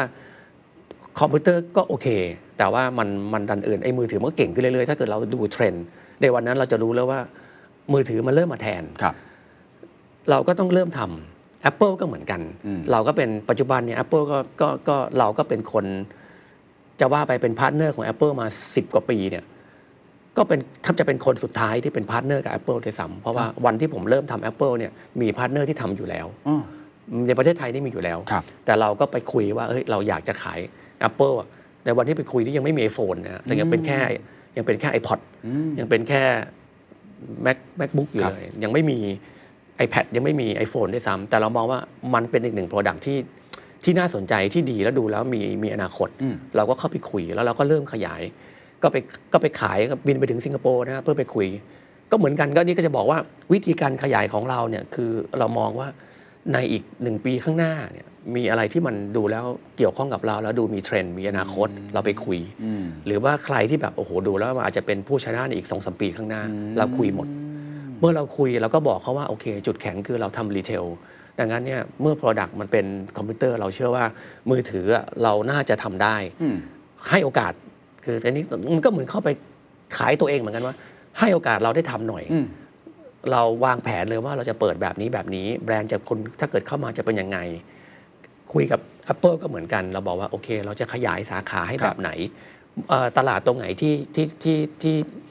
ที่ทางแบรนด์ยังเข้าไม่ถึง เราเชื่อว่าเราจะเข้าไปให้ได้ นี่คือเทคนิคการขายเขานะฮะคือถูกฮะคือถ้าเกิดเราอยู่ดีๆมันมีมันมีเขามีแบรนด์แบรนด์หนึ่งที่แบบดังอยู่อะแล้วเราดื้อๆเข้าไปบอกว่าเออผมอยากขายบ้างเนี่ยคือในมุมของเราถ้าเราเป็นแบรนด์บอกว่าเออแล้วผมจะได้อะไรอืมในเมื่อเขาเขาเขามีอยู่แล้วอะอืมเขามีเขามีคู่ค้าของเขาอยู่แล้ว สิ่งที่เราต้องเข้าไปต้องทำกันบ้านนิดนึงว่า เราต้องไปหาให้ได้ว่าจุดตรงไหนที่เขายังเข้าไม่ถึงอ่ามันมันเลยต้องไปเจอ segment ใหม่ๆ แล้วครับบอกว่าเฮ้ยเรารู้ว่าเนี่ยแบรนด์คุณแจ๋วคุณ cover หมด แต่ผมเชื่อว่ายังมีอีกอีก segment หนึ่งที่คุณอาจจะยังเข้าไม่ถึง ผมขอเสนอว่าผมขอเข้า segment นี้ ตอนนั้นคือ segment อะไรครับโอ้ก็อันนี้ถ้าเป็นถ้าเป็น iPhone แล้วกันนะ ถ้าเป็น Apple เนี่ยชัดมากคือในวันนั้นเนี่ยคือทุกคนโฟกัสอยู่ในในใน CBD ครับในดาวเทาอ่าในครับเพราะว่าในหัวเมือง spending ต่างๆอืมเพราะเราเข้าเพราะเข้าใจว่ามันคือ Up พรีเมียม up อ่าดังนั้นเนี่ยคนมีกำลังซื้ออยู่ตรงนี้ครับทุกคนที่ขาย Apple ก็อยู่ตรงนี้เป็นหลัก เราเนี่ยเริ่มต้นบอกเขาว่า เฮ้ย ผมเชื่อว่าต่างจังหวัดก็มีกำลังซื้อ แต่ว่าไม่มีใครไปอ๋อผมยอมที่จะไปทดลองให้โอ้นี่หาตลาดใหม่ให้เขาลองให้เลย เพราะฉะนั้นเนี่ยเราก็จะไปไปไปของเราเนี่ยถ้าถ้าถ้าธุรกิจของ Apple นะฮะกับ Com7 เนี่ยจริง ๆ เราเรียกว่าป่าล้อมเมืองเลย เพราะเราไปเริ่มต้นที่ชานเมืองเลย เราไป Future Park รังสิตเราไปโอ้โห บางนาเราไปแต่รอบนอกหมดเลยซึ่งเพราะตอว่านในเมืองตอนนั้นมีคุณแล้วคุณสุระเชื่อว่ามันมีลูกค้าแน่ ผมเชื่อว่าสินค้าตัวเนี้ยดีแน่ขายดีแน่ก่อนถ้าเชื่อว่าสินค้าเนี้ยขายดี แพงยังไงเนี่ยมันก็จะมีคนอืมซื้ออยู่ดีอืมเรามองจุดนี้กันว่าเออเป็นสินค้าแล้วเราเราชอบเรารู้สึกว่าโอ้โหมัน มันใช่อะมันโอ้โหมันดีอะแต่ว่าต้องต้องบอกว่าฟลุกด้วยนะส่วนหนึ่งก็คือดวงดีด้วยตรงที่ว่าบังเอิญมันเขาออก product ดีมาเรื่อยครับๆในวันนั้นจริงๆ ผมสนใจแค่ iPod อืมแค่แค่โน้ตบุ๊กซึ่งมันต้องเรียก iBook อืมแต่พอขายไปขายมาเอ้าอยู่ดีๆ เปิดตัว iPhone เฮ้ยโอ้โหปังเลยจำแม่นเลยวันที่วันที่ Steve Jobs เปิดตัว iPhone อันแรกเนี่ย ผมเนี่ยบินไปไปที่ San Fran โอ้แล้วไปไปฟังเขานะโอ้นี่เป็นคนไทยที่ได้ฟังสดไปฟังๆโอ้ตอนแรกก็คิดอย่างนั้นฮะปรากฏไม่ใช่ไม่ได้เข้าไปในห้องนะยืนอยู่ข้างหน้า แล้วก็ดูจออปรากฏนั่งนึกว่ามาทำไมวะเนี่ยก็ อยู่บ้านดูก็ได้ แต่มันเป็นไรเราเราคือเราอินไงครับเราก็อยากจะไปไปเสร็จเราก็บอกหัวเนี่ยแจ๋วเลยกลับมานี่รวยแน่นอน คือบอกกลับมาต้องขยาย ชัวร์ผมก็กลับมานะแล้วเปิดร้าน Apple เพราะเราไปเห็นด้วยตาตัวเองมาแล้ว เรามั่นใจมากตัวนี้คือเนื่องจากรวยแน่นอน ถ้าทำตัวนี้ ก็เลยกลับมาเนี่ยเปิดขยายเร็วเลย แล้วก็ขยายรอบนอก เปิดไปสองปีแรกเจ๊งอ้าวเพราะ เขาเปิดตัวเนี่ยกว่าจะเมืองไทยจะมาขายอีกสองปี สิ่งที่เราไม่รู้ไงเราก็นึกว่าเฮ้ยกลับมาเดี๋ยวมาได้ขายปรากฏโอ้โหมันใช้เวลา เปิดตัวที่อเมริกาก่อนปีแรกแล้วก็ไปยุโรปตอนนั้นมันนานเนาะมันนานของมามันไม่เหมือนสมัยนี้ใช่ มันใช้เวลาสองปี แต่เราเปิดร้านรอแล้วไงโอ้ทำไงล่ะครับเนี่ยก็กัดฟันทนไป ก็ช่วยไม่ได้ต้องปิดไหมตอนนั้นไม่ปิดไม่ปิดก็คือมันก็ขายอย่างอื่นไปก่อน product อื่นก็พอมีมันก็ประคองอะแต่ไอ้สิ่งที่คิดว่าจะรวยมันไม่รวยไงเพราะมันยังไม่มาเออโอเคแต่พอมันมาจริงก็ดีจริงอืม ก็กำลังจะบอกว่าวิธีการคิดก็คือเราก็เลยมองว่าสินค้าตัวไหนที่เป็นเทรนด์เราก็ไปคุยครับก็แน่นอนถ้าเกิดยังไม่มีใครขาย เราก็ไปคุยขอมาขายในร้านอืมแต่ถ้าเกิดบางแบรนด์ที่เราอาจจะเพิ่งมาเห็นในขณะที่คนอื่นเห็นก่อนเราอืมเราก็ต้องไปหาตลาดใหม่ แล้วก็ไปคุยเพื่อจะบอกว่าสิ่งที่มีอยู่เนี่ยคุณขายอยู่ในนี่นี่นี่เราวิเคราะห์แล้วแต่ผมเชื่อว่ายังมีกลุ่ม t a r g e t อีกครับอีกจำนวนหนึ่งที่อาจจะไม่ได้อยู่ในในแถวนี้ใน Market Segment ต รงนี้ หรือใน Target Group ตรงนี้ เราไปหาโอกาสให้เขา ครับผมว่าแบบเนี้ยมันก็ในเชิงของการทำธุรกิจเนี่ยมันก็ไม่ถึงกับไปแย่งลูกค้าเดียวกันกับกับคนที่ขายอยู่ด้วย ครับเพราะเราเป็นเริ่มสร้างตลาดใหม่ อืม เราไปหาลูกค้ากลุ่มใหม่ อืม พอมัน success เนี่ยมันก็ค่อยกลับมาอย่างเรา แล้วเราจะอนาคตในกลุ่มที่เรามีอยู่มันก็จะได้ไปเองครับ นะครับเพราะเป็นแบบเนี้ยผมว่ามันเป็น win-win อืม คุยกับซัพพลายเออร์เขาก็ happy เพราะว่าเขาก็ไม่ได้ว่าขายเท่าเดิมอะเปลี่ยนจากนาย ก. มาเป็นเราอย่างเงี้ยเขาก็ไม่ก็ไม่อย่างนั้นเราก็รู้สึกว่ามันก็ไม่ได้อะไรครับแต่ถ้าอย่างนี้ดีกว่าฮะนะครับทั้งหัวใจสำคัญคือ1สินค้าใหม่ที่เป็นเทรนด์ใหม่ๆมาแน่ครับสองถ้าเกิดว่ามีคนทำอยู่แล้ว หาตลาดใหม่ใช่ครับนี่คือหัวใจเลยเนี่ยฮะใช่หา new demand เพราะไม่งั้นถ้าเกิดไปกินเค้กก้อนเดิมตัวซัพเปอร์อาจจะไม่ happy ถูกต้องอย่างที่บอก แต่นี่หายังไงให้เจอ จะรู้ได้ยังไงสายตาของคุณสุระนี่คือยังไงว่า ตัวนี้มาเนี่ยมือถือมีตั้งหลายรุ่นครับ ใช่ไหมแท็บเล็ตมีตั้งหลายรุ่นครับบางตัวก็แป๊กนะฮะ ถูกไหมฮะครับหรือตลาดเนี่ยมันก็ผมมองเอาพูดตรงผมมองเลยโอ้โหมันเต็มหรือยังเนี่ยมันตอนนี้มันเยอะจริง ๆ เลยเนี่ยครับสายตาของคุณสุระจะรู้ได้ไงว่าสินค้านั้นมันมาหรือตลาดนั้นมันใช่ คือผมต้องบอกกันว่าเราไม่ได้โอ้โหแม่นแบบเป๊ะแทงถูกยิงถูกทุกนัดไม่ไม่ใช่คือเราเราเรามานั่งถกกันในทีมเหมือนกันว่าเอ้ยมันควรจะเป็นยังไง target group เป็นยังไงแล้วร้านจะเป็นยังไงอืมมันก็เรียนรู้จากประสบการณ์ สมมุติถ้าเราเอาเอาละเราขอลอง target ตรงเนี้ยเราลอง market ตรงเนี้ยเราอยากจะเปิดเอาง่ายๆเลย เชื่อหรือไม่ว่าว่าร้าน Apple อย่างเงี้ย product แบบเนี้ยไปเปิดใน Tesco Lotus จะขายได้ไหมเอาคิดอย่างนี้ก่อนอืมจริงเพราะว่าอื้อหือในวันนั้นก่อนครันะบมันก็โอ้โหมันมันมันพูดตรงๆ ก็คือมันในวันนั้นเนี่ยเทสโก้ก็จะต้องบอกว่าก็จะเป็นกลางหน่อยครับในขณะที่โอเค ถ้าเกิดช้อปปิ้งมอลล์ดีๆ ก็จะอยู่บนหน่อยอืมผมบอกว่าคำถามคือว่าเราไปลองเนี่ย ถ้าเกิดว่ามันเฟลแล้วมันเจ๊งเนี่ย มันถึงกับเราถึงกับล้มละลายไหมอืมเราหนักขนาดนั้นไหมไอ้ไอ้ที่เหลือที่เรามีอยู่มัน support ตรงนี้ได้ไหมผมว่าจริง ๆ ถ้าถ้ามองกลับกันน่ะมันคือจริงๆก็คือ R&D อ๋อคือให้มองเป็น R&D ก็ได้ คือในหนึ่งในหนึ่งในหนึ่งปีทุกครั้งเนี่ย ถ้าเราคิดอะไรขึ้นมาเนี่ยถูกหรือผิดอย่างว่าเราได้คิด แล้วเราได้ลองทำอืมทำแล้ว fail ผมว่าโอเคอืมคำคำถามคือ fail เนี่ยแล้วเรา เราเจ็บหนักขนาดไหน ถ้าเราก็แค่คันคันๆยิบยิบขนหน้าแข้งล่วงไป ผมว่ารับได้อืมแต่ถ้าเกิดเราไปเฟลแล้วเราโอ้โหพลาดแบบโอ้โหเข้า ICU แบบเนี้ยผมว่าไม่ควรอืมเพราะฉะนั้นเป็นเรื่องปกติของของบริษัททั่วไปที่ควรจะคิดอะไรใหม่อืมๆแล้วทดลองทำครับเพียงแต่ว่าเราลิมิตลอสให้ได้ว่าถ้าเกิดสูญเสียเจ๊งจากโปรเจกต์เนี้ยคือเท่าไหร่อืมดังนั้นเนี่ยผมก็ลองแค่นั้นเองก็คิดแค่ว่าเอานะ ถ้าเรากำไรมาร้อยหนึ่งเจ๊งสักสิบ ผมว่าปีนี้เรารับได้ แต่ถ้าไอ้สิบเนี่ยมันกลายเป็นดี มันก็จะได้อีกร้อยหนึ่งอืมดังนั้นเนี่ยทุก ๆ ปีทุก ๆ ครั้ง เราพยายามจะคิดแบบนี้ตลอดครับมันก็เลยกลายเป็นเหมือนเหมือนอะไรเดี๋ยวเหมือนเป็นเป็น practice ของบริษัทเลยว่าทุกปีเราต้องคิด create create อะไรใหม่โอ้ๆคิดโปรเจกต์ใหม่ๆครับ หาโอกาสอะไรใหม่ ๆ แล้วบอกตัวเองว่าถ้าทดลองทำเนี่ยเราจะทำไปได้ถึงเท่าไหร่ ครับ แล้ว 1 ปี 2 ปีเราต้องตอบตัวเองว่าดีหรือไม่ดีโอ้ จะทำต่อไหม ถ้าไม่ดีเลิกเลิกแล้วเราขาดทุนเท่าไหร่ แล้วเราสิ่งกับที่เรามีอยู่ ถ้าเรารับได้ทำเลย ครับ ไม่งั้นเราจะไม่ทำอะไรเลย เราจะอยู่แบบนี้ไปมันไม่สนุกอะอืม มันก็ไม่ challenge ในครับ ในทีมงานเองก็ไม่ challenge ก็จะกลายเป็นบริษัทที่อยู่ไปวันๆผมว่าไม่ตื่นเต้นอะ ครับ ซึ่งทุก ๆ ปีนี่มีเจ๊งทุกปีป่ะครับ แล้วเจ๊งหนักที่สุดคืออะไรมีตลอด เล่าให้ฟังได้ไหมครับ วิกฤตที่สุดหนักที่สุด โอ้เอ่อหนักที่สุดอันนี้ต้องแยกก่อน ถ้าเป็น Product นี่ครัเป็นบเรื่องปกติอ่าก็คือเรามองว่าเฮ้ยสินค้าตัวนี้มา น่าจะดีเราก็เปิดขยายแบรนด์นี้ไปปรากฏแบรนด์นี้มันไม่ปังอืมมันไม่มาเมืองนอกมันหยุดผลิตอีสินค้ามันไม่ได้ไม่ได้มีอินโนเวทีฟต่ออะไรเงี้ยอันนี้ก็กลายเป็นว่าเราซื้อผิดอืมยกตัวอย่างถ้าเราเปิดแบรนด์นี้ไปสมมติเราเปิดไป 20 สาขาครับปรากฏว่าเราแทงผิดอะ ก็ต้องปิดอืมแต่ว่าปิดของเรามันก็ดีหน่อย มันก็ switch retail ก็สวิชจากแบรนด์นี้ไปเป็นแบรนด์อื่นที่มันอืมกำลังมา ดังนั้นเนี่ย อันนี้ก็เรียกว่ามอง Product พลาดอืมอันนี้เป็นเรื่องปกติครับถ้าเรามองเรื่องของการช n แนลก็เป็นเรื่องปกติ ที่คิดว่า เอ้ย อันเนี้ช n แนลเนี้ยน่าจะดี พอไปเปิดแล้วมันไม่ใช่ครับก็เป็นเรื่องปกติอืมดังนั้น การขยายธุรกิจแล้วพลาดสำหรับผมเป็นเรื่องธรรมดาเลย ดังนั้นเนี่ย การที่เราจะจะทดลองแบบเนี้ยเราก็เลยต้องค่อย ๆ ลองครับถ้าเราดีเราก็ไปต่ออมถ้าเราถ้าเราไม่ดีเราก็หยุดอืมเพียงแต่ว่าส่วนใหญ่เนี่ยการจะทดลองอะไรเนี่ยมักจะไม่ค่อยพูด เพราะมันเหมือน R&D อะความหมายคือว่าเวลาเรามี R&D เนี่ยเราเราไม่ควรจะไปประกาศว่าฉันกำลังทดลองทำอะไรอยู่เข้าใจ เพราะอะไรเพราะว่าบางทีเราเราบริหารจัดการกับนักลงทุนยากอืม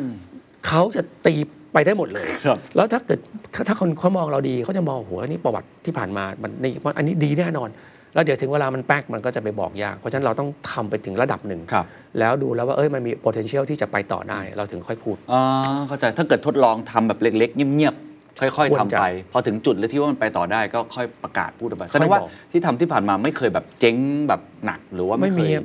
ก็เจ๊งต้องบอกว่าเจ๊งเยอะนะ เป็นเรื่องปกติ อ๋อ แต่ว่ามันไม่ได้ขนาดแบบ โอ้โห ต้องออกมาสารภาพเราทำตรงนี้ขาดทุนไปเท่านี้นะครับครับต้องขอโทษพี่น้องด้วยอะไรเงี้ยมันไม่มีอย่างนั้นครับไม่มีอย่างนั้นเพราะก็อย่างที่บอกเพราะว่าเรามองเป็น s อ e ไงอ่า คือ s อ e มันไม่มีทางที่แบบอยู่ดีคุณจะทุ่มหมดตัวแล้วไปอย่างนั้นนะครับมันไม่ครับ ไม่ไม่ไม่ขนาดนั้น ครับ ทีนี้พอดูแล้วว่าไอการทดลองต่างๆเนี่ยถ้าดูจากวันนี้เนี่ยผมเห็นเลยว่า โอ้โหโปรดักเพียบครับคือแตกไปหลายอย่างมากอาที่เราเห็นจะใช้คือบานาน่าที่เราเห็นใช่ไหมครับ แต่จริงๆมันมีหลายอันที่เข้าไปช่วยบริหารบ้างละมีแบรนด์ บ้างละครับเข้าไปช่วยเรื่องของเทลโคบ้างละตอนนี้มีร้านยาอีกครับมีอ่าอาหารสัตว์ใช่ไหมฮะใช่ครับแล้วก็ทำพวกไลฟ์สไตล์อีก คือเล่าให้ฟังได้ไหมครับไอ้วิธีคิดในการแตกออกไปต่างๆนี่มันมาจากไหนครับโอเค อย่างนี้ก่อนอย่างแรกก่อนว่าเราเก่งอะไรอืมต้องบอกว่าเบื้องต้นเราเก่งรีเทลก่อนเราอ่าเราเราถนัดเรื่อง retail อันนี้แม่นเลย อันนี้แม่นก่อนคำว่าเก่ง retail คืออะไร เราค่อนข้างเข้าใจคอน sumer ก่อน เรามีเก่ง location อืมเพราะว่าเราปัจจุบันนี้ตัว Com7เองมีหลายสาขารวมกันก็ร่วมพันครับ เรารู้เลยว่าห้างไหนดีเหมาะกับอะไร คือเรารู้ว่าถ้าเกิดจะขายอันเนี้ยไปห้างประเภทนี้โอ้ถ้าขายสินค้า A เนี่ยไปไปศูนย์การค้าแบบนั้นครับน่าจะเข้า ความหมายคือว่า แม้ว่าจะเป็นศูนย์การค้าหนึ่งศูนย์เนี่ยที่ใหญ่มากเนี่ย เราอยู่ผิดที่เนี่ยก็เหนื่อยคือ location สำคัญมากก่อนครับสำคัญสำคัญกับ product นั้นๆ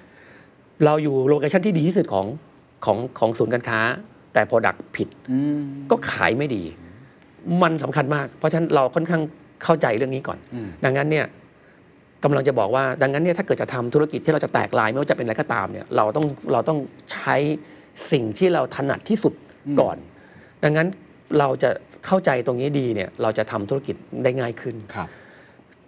พูดตรงนี้คือคอมเซเว่นจะไม่เลือกทำธุรกิจที่ไม่รู้เรื่องอะไรเลย แล้วเช่นลูกค้าก็ใหม่ ไม่ใช่ลูกค้าเดิมคำว่าลูกค้าเดิมของผม ไม่ได้หมายถึงลูกค้าที่เป็นลูกค้าบานานา แต่เรากำลังจะหมายถึงกลุ่มลูกค้าที่เรารู้จักเขาอืมถ้าเรากำลังจะไปหยิบ product ใหม่ที่เราไม่เคยขายมาก่อน แล้วลูกกลุ่มลูกค้าเราก็เป็นลูกค้าใหม่อืมที่เราไม่เข้าใจเขามาก่อนอืมอันเนี้ยยากมากเข้าใจครับจะยากมาก เพราะฉะนั้นเราจะไม่ทำครับ เราควรจะต้องทำสิ่งที่เรารู้จักลูกค้าเราดี เรารู้แหละลูกค้าคนนี้พฤติกรรมมันเป็นแบบนี้ ถ้าเราเราจะหาสินค้าอื่นมาขายเขาเนี่ยเรารู้ว่าไลฟ์สไตล์เขาน่าจะเป็นแบบนี้เขาน่าจะถูกโฉลกกับ product ประเภทนี้ครับอย่างนี้ยเราลองได้อืมแปลว่าอย่างน้อยเนี่ยเราไม่ได้เริ่มที่ศูนย์อืมเพราะเราเข้าใจลูกค้าโอ้ดังนั้นเนี่ยเราจะทำกับลูกค้าเดิมหาโปรดักต์ใหม่โอ้นี่คือแบบที่หนึ่งครับแบบที่สองคือเราเนี่ยรู้ จาก Product นี้ดีเพราะเราใช้อยู่ครับ แต่เราไปหาลูกค้าใหม่อ่าโอเค ดังนั้นเนี่ยเอ้ยเราขายกับคุณอยู่แล้ว แต่กลุ่มเนี้ยเราไม่เคยขายครับดังนั้นเนี่ยเราก็เอาสินค้าเดิมไปหาลูกค้าใหม่อืมอันเนี้ยคือสองหลักการที่ผมว่าขยายได้ดีที่สุดโอ้สินค้าเดิมไปหาลูกค้าใหม่ กับสินค้าใหม่ไปหาลูกค้าเดิม โอ้โห นี่คือ basic เลยเออ basic มากนะฮะ ฟังดูไม่มีอะไรเลยครับแล้วมันก็ไม่มีอะไรจริงๆเพียงแต่ว่าเราต้อง make sure ว่าเราอยู่ตรงนี้ก่อน อืม แต่ถ้าเกิดเมื่อไหร่ก็ตามที่เราไปคิดเรื่องอื่น ไปหา product ใหม่ ลูกค้าใหม่ ไอเนี่ยยาก อืมเพราะเราก็ไม่รู้สินค้าถูกหรือเปล่า แล้วก็ไม่รู้ว่าลูกค้าใช่หรือเปล่า ฮะหลักการผมก็เลยจะขยายแบบเนี้ยเข้าใจ อ๋อแต่ว่าที่ผ่านมาก็ขยายแบบนี้เลย โดยตลอดไปเลยสองสองเส้นพร้อม ๆ กันใช่ครับ อ๋อโอเค ยกตัวอย่างได้ไหมครับอาเช่นเอาอันแรกก่อนที่จะเป็นลูกค้าเดิม อะก็ง่าย ๆว่าสมมติสมมติ คิดง่ายสุดก่อนนะ คือเอาสินค้าที่เราทำอยู่ก่อนอืมคือเอ่อสมมติเป็นโทรศัพท์มือถือก็แล้วคกัรันบโทรศัพท์มือถือเนี่ยเราเปิดเราเปิดเราเปิดร้านขายมือถือในช่วงแรกเนี่ยเราเปิดร้านมือถือ ร้านคอมเนี่ยไม่ได้ขายมือถือ เพราะในวันนั้นคอมคือคอมอืมมือถือคือมือถืออมมันแยกกันอืมผมบอกว่าให้ถ้าลูกค้าซื้อคอมทำไมเขาไม่ซื้อมือถือ นี่คือ basic เลย ดังนั้นเนี่ยเราก็ต้องคิดว่าเอามือถือมาขายในในร้านคอมให้ได้อื มมันก็จะลูกค้าคอมก็จะซื้อ product ใหม่คือมือถืออมดังนั้นเนี่ยเพียงแต่ว่าเราจะทำร้านยังไงให้คนรู้สึกว่าเฮ้ยร้านนี้ไม่ได้ขายคอมแล้วนะขายมือถืออพอลูกค้าคอมพิวเตอร์ที่มาซื้อซื้อพอเห็นมือถือเขาก็ซื้อมือถืออเหมือนกันเลยอย่างไงอย่างนั้นอืมเอายกตัวอย่างลึกกับอีกหนึ่ง สมมติว่าเป็นสินค้า Apple ก็ได้ครับอ่าพอเป็น Apple Apple เนี่ยเราช่วงแรกเลยเนี่ยคือ Apple คือเปิดคือขายในในร้านที่เป็นสตูดิโอครับเซเว่นอย่างเงี้ยเปิดร้าน Apple ทำยังไงให้คนซื้อสินค้า Apple ในร้านบานาน่าอ่า เพราะบานาน่าไม่เคยขาย Apple ใช่แล้วลูกค้า Apple ก็ไม่เคยคิดจะเข้าบานาน่าเพราะเขาก็จะไปเข้าร้านใช่ใช่ใช่ดังนั้นเราก็ต้องคิดว่า เอาละถ้างั้นเนี่ยถ้าลูกค้า Apple เนี่ยเขาน่าจะเข้าร้าน Apple ไม่เข้าบานาน่าดังนั้นเราต้องหาลูกค้าใหม่ที่อยู่ในร้านบานาน่าที่อยากจะซื้อ Apple อ่าดังนั้นเราคือถ้าเราไม่เซ็ตเป็นแบบเนี้ยเราเอาโต๊ะ สมมติเราเอาโต๊ะ iPad โต๊ะ iPhone ไปตั้งในร้านบานาน่า ลูกค้าที่ซื้อในร้านบานาน่าเนี่ยไม่คนไม่ใช่คนที่จะซื้อ Apple เลยอืมเพราะเขาจะเข้าไปซื้อที่ร้านสตูดิโอเซเว่นแต่เขาบังเอิญเขาจะไปซื้ออาจจะไปซื้อยี่ห้ออื่น ที่ไม่ใช่ Apple แต่บังเอิญไปเห็น Apple แล้วเซลล์คุยไปคุยมาเขาบอกเฮ้ยเกิดเขาเขาเปลี่ยนใจมาซื้ออ Apple ที่ร้านบานาน่าได้อืมนั่นคือกำลังจะบอกว่าเนี่ยคือหลักการอืมก็คือเราไปหาลูกค้าใหม่ เพราะถ้าลูกค้าเก่าของ Apple เนี่ยเขาเข้าร้าน Apple อยู่แล้ว เข้าใจครับ แต่ลูกค้ากลุ่มเนี่ยบังเอิญเขาจะไปซื้อตั้งใจจะไปซื้อยี่ห้ออื่น แต่การจะทำให้เขาแบบมี trigger point ในการจะซื้อนั้นนะก็คืออยู่ที่แต่ที่ที่ผมฟังเมื่อกี้คือครับ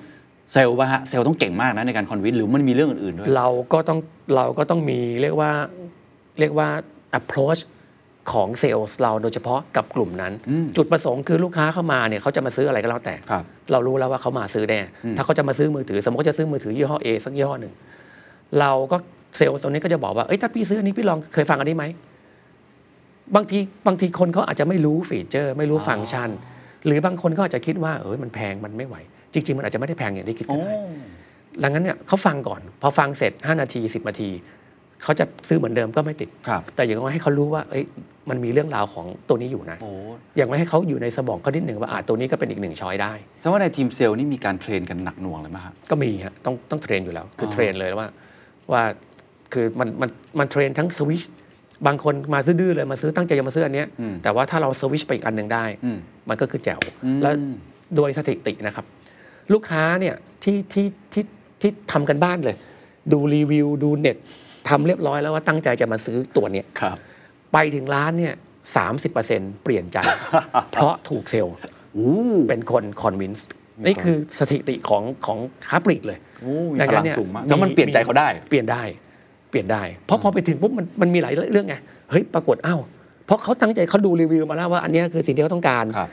แต่พอมาเจอกับพนักงานขายเราไปพูดอีกแบบหนึ่งไปพูดอีกเรื่องหนึ่งไปพูดฟิซึ่งเขาอาจจะไม่ได้ทำกันบ้านมาอืมในเรื่องนั้นๆ แล้วมันดันดันไปถูกใจเขาพอดีอืมหรือจะมีโปรโมชั่นอ้าวดูดีๆตอนนี้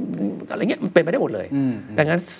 ต้องบอกว่าความสำคัญของพนักงานขายวันนี้ยังถือว่าสำคัญ อืมเข้าใจครับอะอันนี้คือเป็นโปรดักที่มันยังใกล้ ๆ กันอยู่อ่าแล้วถ้าพวกอื่น ๆ ที่ตอนนี้แตกไปเนี่ยมันครับมันวิธีคิดเหมือนกันไหมฮะเหมือนกันเลย คือพอหลัง ๆ เนี่ยเหตุเอางี้ยกตัวอย่างเช่นร้านยาเออเอาเอาเอาเอาเหตุผลที่ไปทำอย่างอื่นก่อนโอเคเพราะว่ามองว่าเรามีศักยภาพถูกไหมฮะครับ แล้วครัก็บอยากขยายตลาดเพราะว่ามันมันเต็มแล้วเหรอครับหรือยังไงมันไม่ได้เต็มแต่เรากำลังจะบอกว่าเราเข้าใจเรื่อง location ดี อันที่หนึ่งก่อนอันที่หนึ่งเราเข้าใจว่าเรื่อง location ดี เราเข้าใจลูกค้าเราว่าต้องการอะไรกลุ่มไหนเป็น A B C เราเข้าใจคำถามคือว่าที่ผ่านมาเราก็เคยขายคอมมาแล้ว แล้วก็ขยับมาขาย Apple ขยับมาขายมือถือต่างๆ ผมว่าถ้าเราจะไปทำอะไรเพิ่มเติมเนี่ย มันก็แค่ product ใหม่อืมแต่ว่าเซลล์เราก็คือเซลล์แบบเดิมอืมหน้าร้านก็เหมือนเดิม ถ้าเอาเอาของออกเป็นแต่ shelf มันก็คือเหมือนเดิมอืมดังนั้นเราก็ค่อนข้างมั่นใจว่า ถ้าเราไปขาย product อื่น เราน่าจะขายได้ ครับ นั่นคือที่มากันนะครับ เราน่าจะขายได้ ก็มาต้องคิดแล้วว่าถ้างั้นเนี่ยสเกลอย่างเราเนี่ยมันต้องคิดอะไรที่มันใหญ่หน่อย เพราะวันนี้เรามาใหญ่ไงเรามาโหยอดขายเป็นหมื่น เราจะไปหาอะไรที่มันเล็ก ๆ ขายแล้วมันยอดขายนิดเดียวต่อปีอย่างเงี้ยมันก็ไม่คุ้มอะ อ่า เพราะว่าไม่ว่าจะขายอะไรก็ตามเนี่ยมันใช้สมองเท่ากันนะ มันใช้พลังเท่ากันนะครับ มันมันดังนั้นเนี่ยเราต้องคิดว่าทำอะไรแล้วมันได้เยอะที่สุด เออ มันสเกลได้มากที่สุดมันถึงจะคุ้ม ก็ไปดู Product โอเค ตลาดยาเราก็เริ่มเราก็ไล่ดูทีละ category นะว่าครับอะไรบ้างที่มันเป็นไปได้สำหรับ retail อืมแล้วเราคิดว่าเราพอทำได้ ผมว่าตลาดยามันใหญ่อยู่ ถ้ามอง Market Size ปีหนึ่งก็หลายหมื่นล้านมาก ผมว่าอันนี้เป็นหนึ่งอันที่ที่ดูดูไม่เลวอืมเอาว่าเอาว่าไม่เลวกันแล้วกันนะอืมผู้เล่นเยอะแน่นอนโอ้ยคุกใช่ไม่ว่าจะโดดไปเยอะมากที่ไหนเนี่ยคู่แข่งคือคือเราเจอมาหมดทุกแคตตากรีก็มีคู่แข่งมีหมด แต่สิ่งที่เราชอบอย่างหนึ่งก่อนนะเวลาวิธีคิดของเรานะครับ คือว่า ถ้าธุรกิจไหนเนี่ยที่มีเบอร์หนึ่งเบอร์สองเบอร์สามที่ใหญ่หมด อันเนี้ยเราไม่ชอบอืมที่จะโดดไปไปเป็นเบอร์สี่ครันะบไอ้อย่างเงี้ยเราจะไม่ค่อยชอบ เพราะว่าหนึ่งสองสามเฉพาะแค่หนึ่งสองสามใหญ่หมดเลยเขาก็ซัดกันโอ้โห แล้วเราอยู่ดีเราเข้าไปเนี่ยเราตายแน่นอน อันเนี้ยเราจะไม่ไปอืมถ้าธุรกิจไหนที่ไม่มีเบอร์หนึ่งมันอื้อหือมันกระจายหมด อันนี้ผมว่าไม่เร็วอืมมันมีโอกาสเรามีโอกาสจะขึ้นไปได้ ไปอยู่ใน top 5 top 10 ได้อ๋อถ้าเพราะมันไม่มี ถ้าธุรกิจไหนที่มีเบอร์หนึ่งแบบโอ้โห โดดเลยนะครับสองสามสี่ไม่มี ผมว่าอันเนี้ยก็น่าสนใจอ่าเพราะว่ามีเบอร์หนึ่งไม่มีเบอร์สองเนี่ยครับเราไม่ต้องการเป็นเบอร์หนึ่งหรอกเพราะว่าเขามาขนาดนี้เรามองแค่ว่าแต่เราอาจจะไปอยู่เบอร์เบอร์สองเบอร์สามได้เข้าใจครับดังนั้นเนี่ยอีกหนึ่งแนวคิดเนี่ยคือถ้าเกิดธุรกิจไหนที่ที่มีเบอร์หนึ่งสองสามสี่ที่แบบใหญ่พอกันนะ ผมจะไม่เข้าอืมถ้าอันไหนที่ไม่มีเบอร์หนึ่งเลยเนี่ยผมว่าอันเนี้ยน่าสน หรือว่าถ้ามีเบอร์หนึ่งแต่ไม่มีเบอร์สองสามสี่เนี่ยครับเราขอไปเป็นเบอร์สองเบอร์สามครับ เราก็นับเราก็สนใจ ซึ่งธุรกิจยาหรืออาหารสัตว์เป็นอย่างนั้น ผมมองว่ายากับอาหารสัตว์คล้ายกัน คือไม่มีเบอร์หนึ่งมันกระจายมากแต่แบบกระจายมาก ใช่ใช่ใช่ ไม่มีแบบนึกถึงยาปุ๊บต้องอันนี้ ก็เพราะจริงสาขาเยอะสุดแบบดีที่สุดอะไรเงี้ยไม่มียังมันยังไม่ชัดอะครับยังไม่มีอาหารสัตว์ก็มีคนขายเยอะแต่ก็ไม่มี อืม ก็เราก็เลยมองว่าอันนี้ก็ ก็ไม่เลวคผรับมมองว่าก็ไม่เลวแล้วมาก็เป็นธุรกิจที่บังเอิญมันเป็น Product ที่ที่ที่มี Market Size ใหญ่ก่อน มาเก็ตไซส์ใหญ่ในตลาดการแข่งขันเหมาะสมอย่างที่เราครับประเมินไว้แล้วมีอะไรอีกไหมฮะ แล้วก็ที่ชอบที่สุดคือมันมี traffic อืม มันมี traffic อ๋อคือธุธุรรกิจชอบธุรกิจที่มี traffic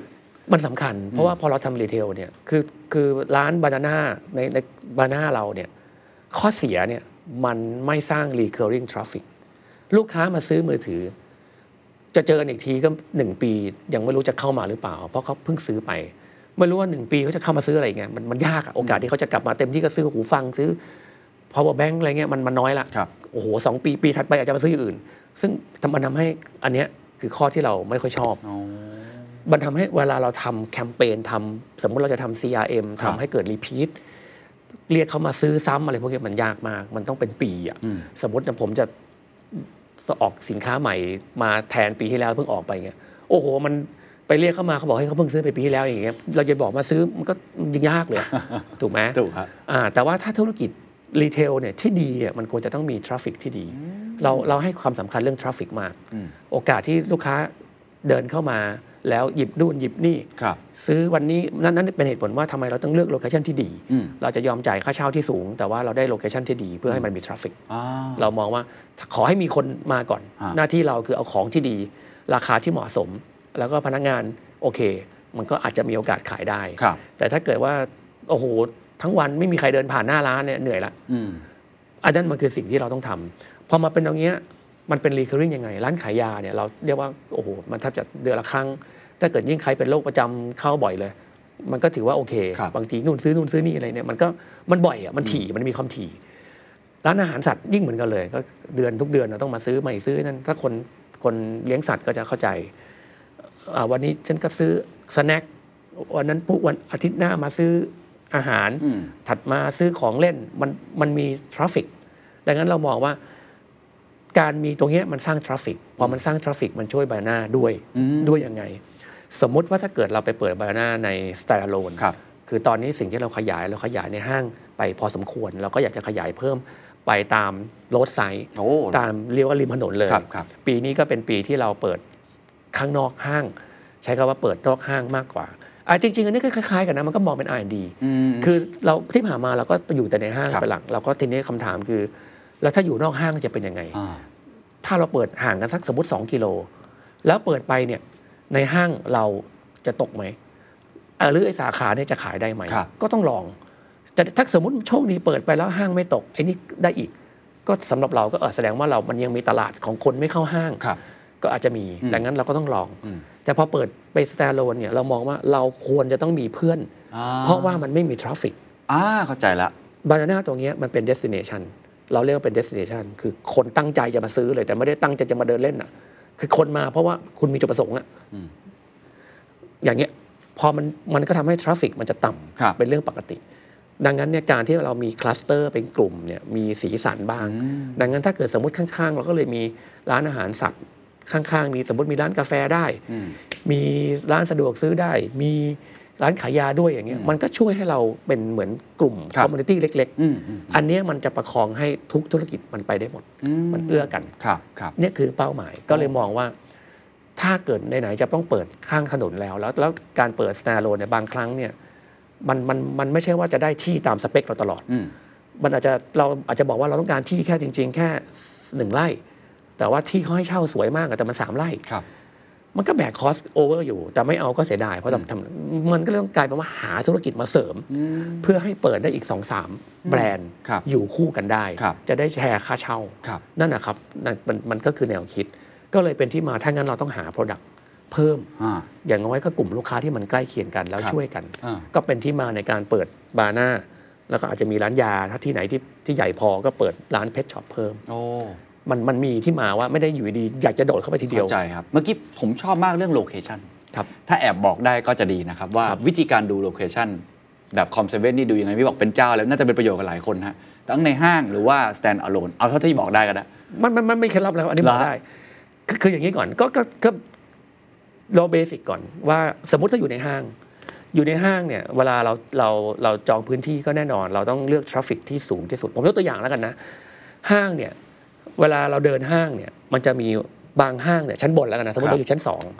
บางห้างจะมีมันจะมีวอยตรงกลางอ่าวอยก็คือที่เราแบบยืนอยู่ราวบันไดราวราวกันตกครับแล้วเราก็มองไปก็เห็นข้างล่าง อันนั้นเขาเรียกว่าวอยอืมบางห้างก็จะเจาะตรงกลางให้เป็นวอยแปลว่าอะไรแปลว่าสมมติเราเดินเดินอยู่ดีๆเนี่ยแล้วมีวอยอยู่ข้างหน้า มันก็จะต้องถูกแยก คนไหนเดินซ้ายก็เดิน คนไหนเดินขวาก็เดินฉะนั้น traffic ของคนที่เข้ามาสิบเดินอยู่บนถนนตรงๆเนี่ยไม่มีวอยเนี่ยเดินมาสิบคนครับ พอไปซ้ายก็เหลือห้าไปขวาก็เหลือห้าอืมจนกระทั่งมันพ้นวอยถูกไหมก็ก็เดินกลับมาเจอกันใหม่อืมงั้นเอาเร็วๆแค่เนี้ยถ้าเราไปจองไอ้ตรงวอยอะมันเหลือห้าคนเดินผ่านหน้าร้านแล้วโอ้ใช่ใช่อะถูกไหมใช่เอาแค่นี้เองแบบฮะง่ายๆเลยก็มันก็จะเหลือห้าคนแล้วไงฮะทีนี้ก็ต้องมาดูอีกไล่ห้ากับห้าเนี่ยไอ้ไอ้ซ้ายกับขวา มันตรงไหนมากกว่ากันนะอืมเราจะรู้ได้ยังไงว่าเดินซ้ายหรือเดินขวา มันก็ต้องไปดูมิกซ์ดูร้านค้าอีกอืมว่าอะแล้วร้านค้าตรงนี้คือใครคือเราจะได้รู้ว่าเราถ้าเรา เลือกได้เราจะเลือกตรงไหนอืมถ้าเราสุดท้ายเราเลือกไม่ได้ เราต้องไปซ้ายกับขวาก็ต้องเลือกเอาว่าตรงไหนที่ชอบอืมเป็นต้น หรืออะไรเดียขึ้นไปในเลื่อน ขึ้นไปในเลื่อน เราก็ต้องสังเกต ขึ้นไปในเลื่อนแล้วคนเลี้ยวซ้ายหรือเลี้ยวขวาอืมอันนี้ก็มีผล คนทั่วไปก็จะเลือกเลี้ยวซ้ายอะจริงป่ะฮะลองสังเกต ซ้ายมากกว่าขวาโอ้เมื่อขึ้นมาได้เลื่อนเพราะฉะนั้นมันก็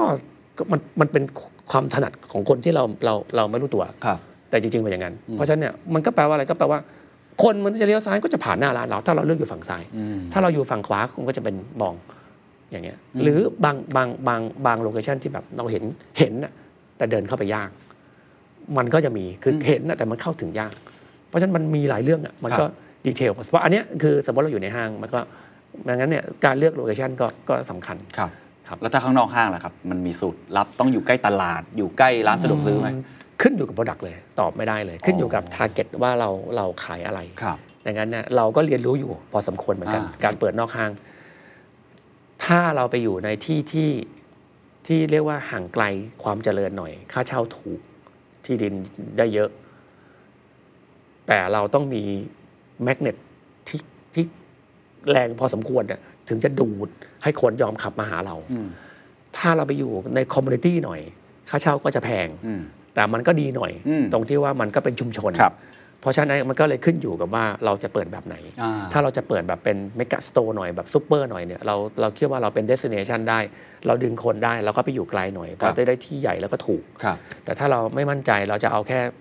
เกาะกลุ่มชุมชนตรงนั้น เราก็ต้องยอมจ่ายค่าเช่าที่แพงอืมแต่ก็ได้ได้community ตรงนั้นครับก็ต้องเลือกเลยครับโอย่างนี้แหละครับครับ ทีนี้คุยเรื่องของอนาคตบ้างครับครับ นอกจากตัว product หรือ location ที่เป็นร้านแบบ physical แล้วครับออนไลน์ตอนนี้ก็มาแรงมากๆครับไม่แน่ใจว่าทางคอมเซเว่นมองออนไลน์เนี่ยมันจะเติบโตมากน้อยแค่ไหนเห็นว่ากระโดดเข้าไปทันในช่วงโควิดครับค่อนข้างมาก แล้วก็มีใช่สัดส่วนการขายที่เยอะครับมันจะมาแทนไหมหรือว่ามันจะ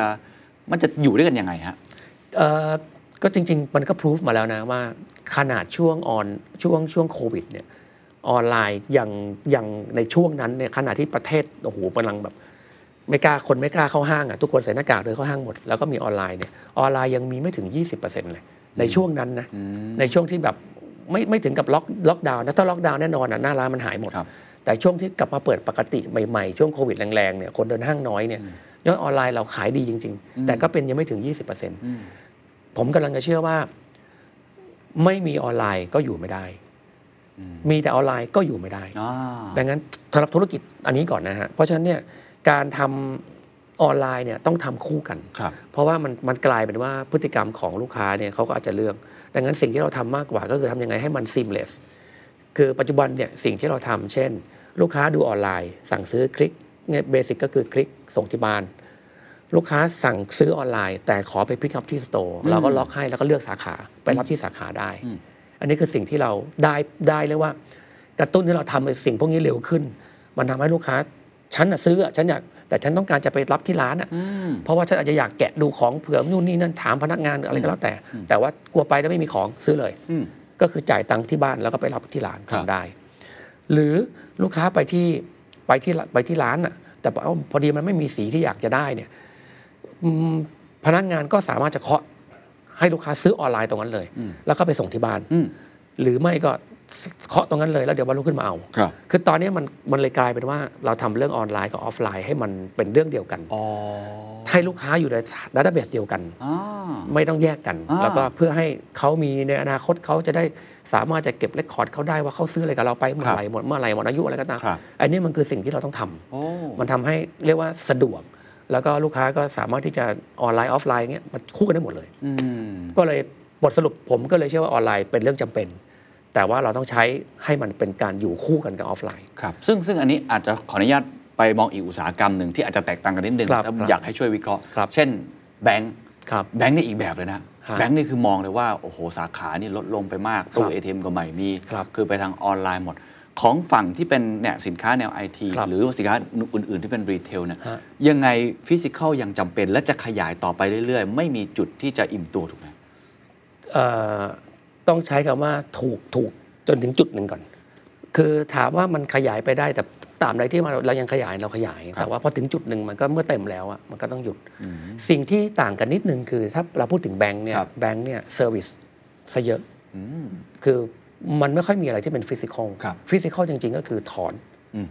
cash อืมฝากอืมซึ่งเอ่อไอ้ตรงเนี้ยหลังๆ คนก็เริ่มใช้น้อยครับแล้วก็ตอบโจทย์ด้วยการมีเครื่อง CDM เอาไว้ถอนไว้ฝากได้ ดังนั้นส่วนใหญ่คนที่ไปสาขาเนี่ยไปเพื่อไปทำ service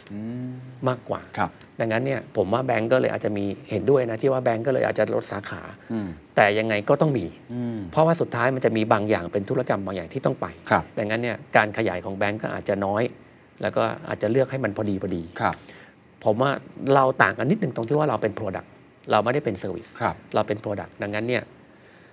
คำถามคือว่าลูกค้าซื้อออนไลน์ได้อยู่แล้ว คนที่ชอบออนไลน์ก็ออนไลน์ แต่ว่าถ้าเกิดว่าเอ่อ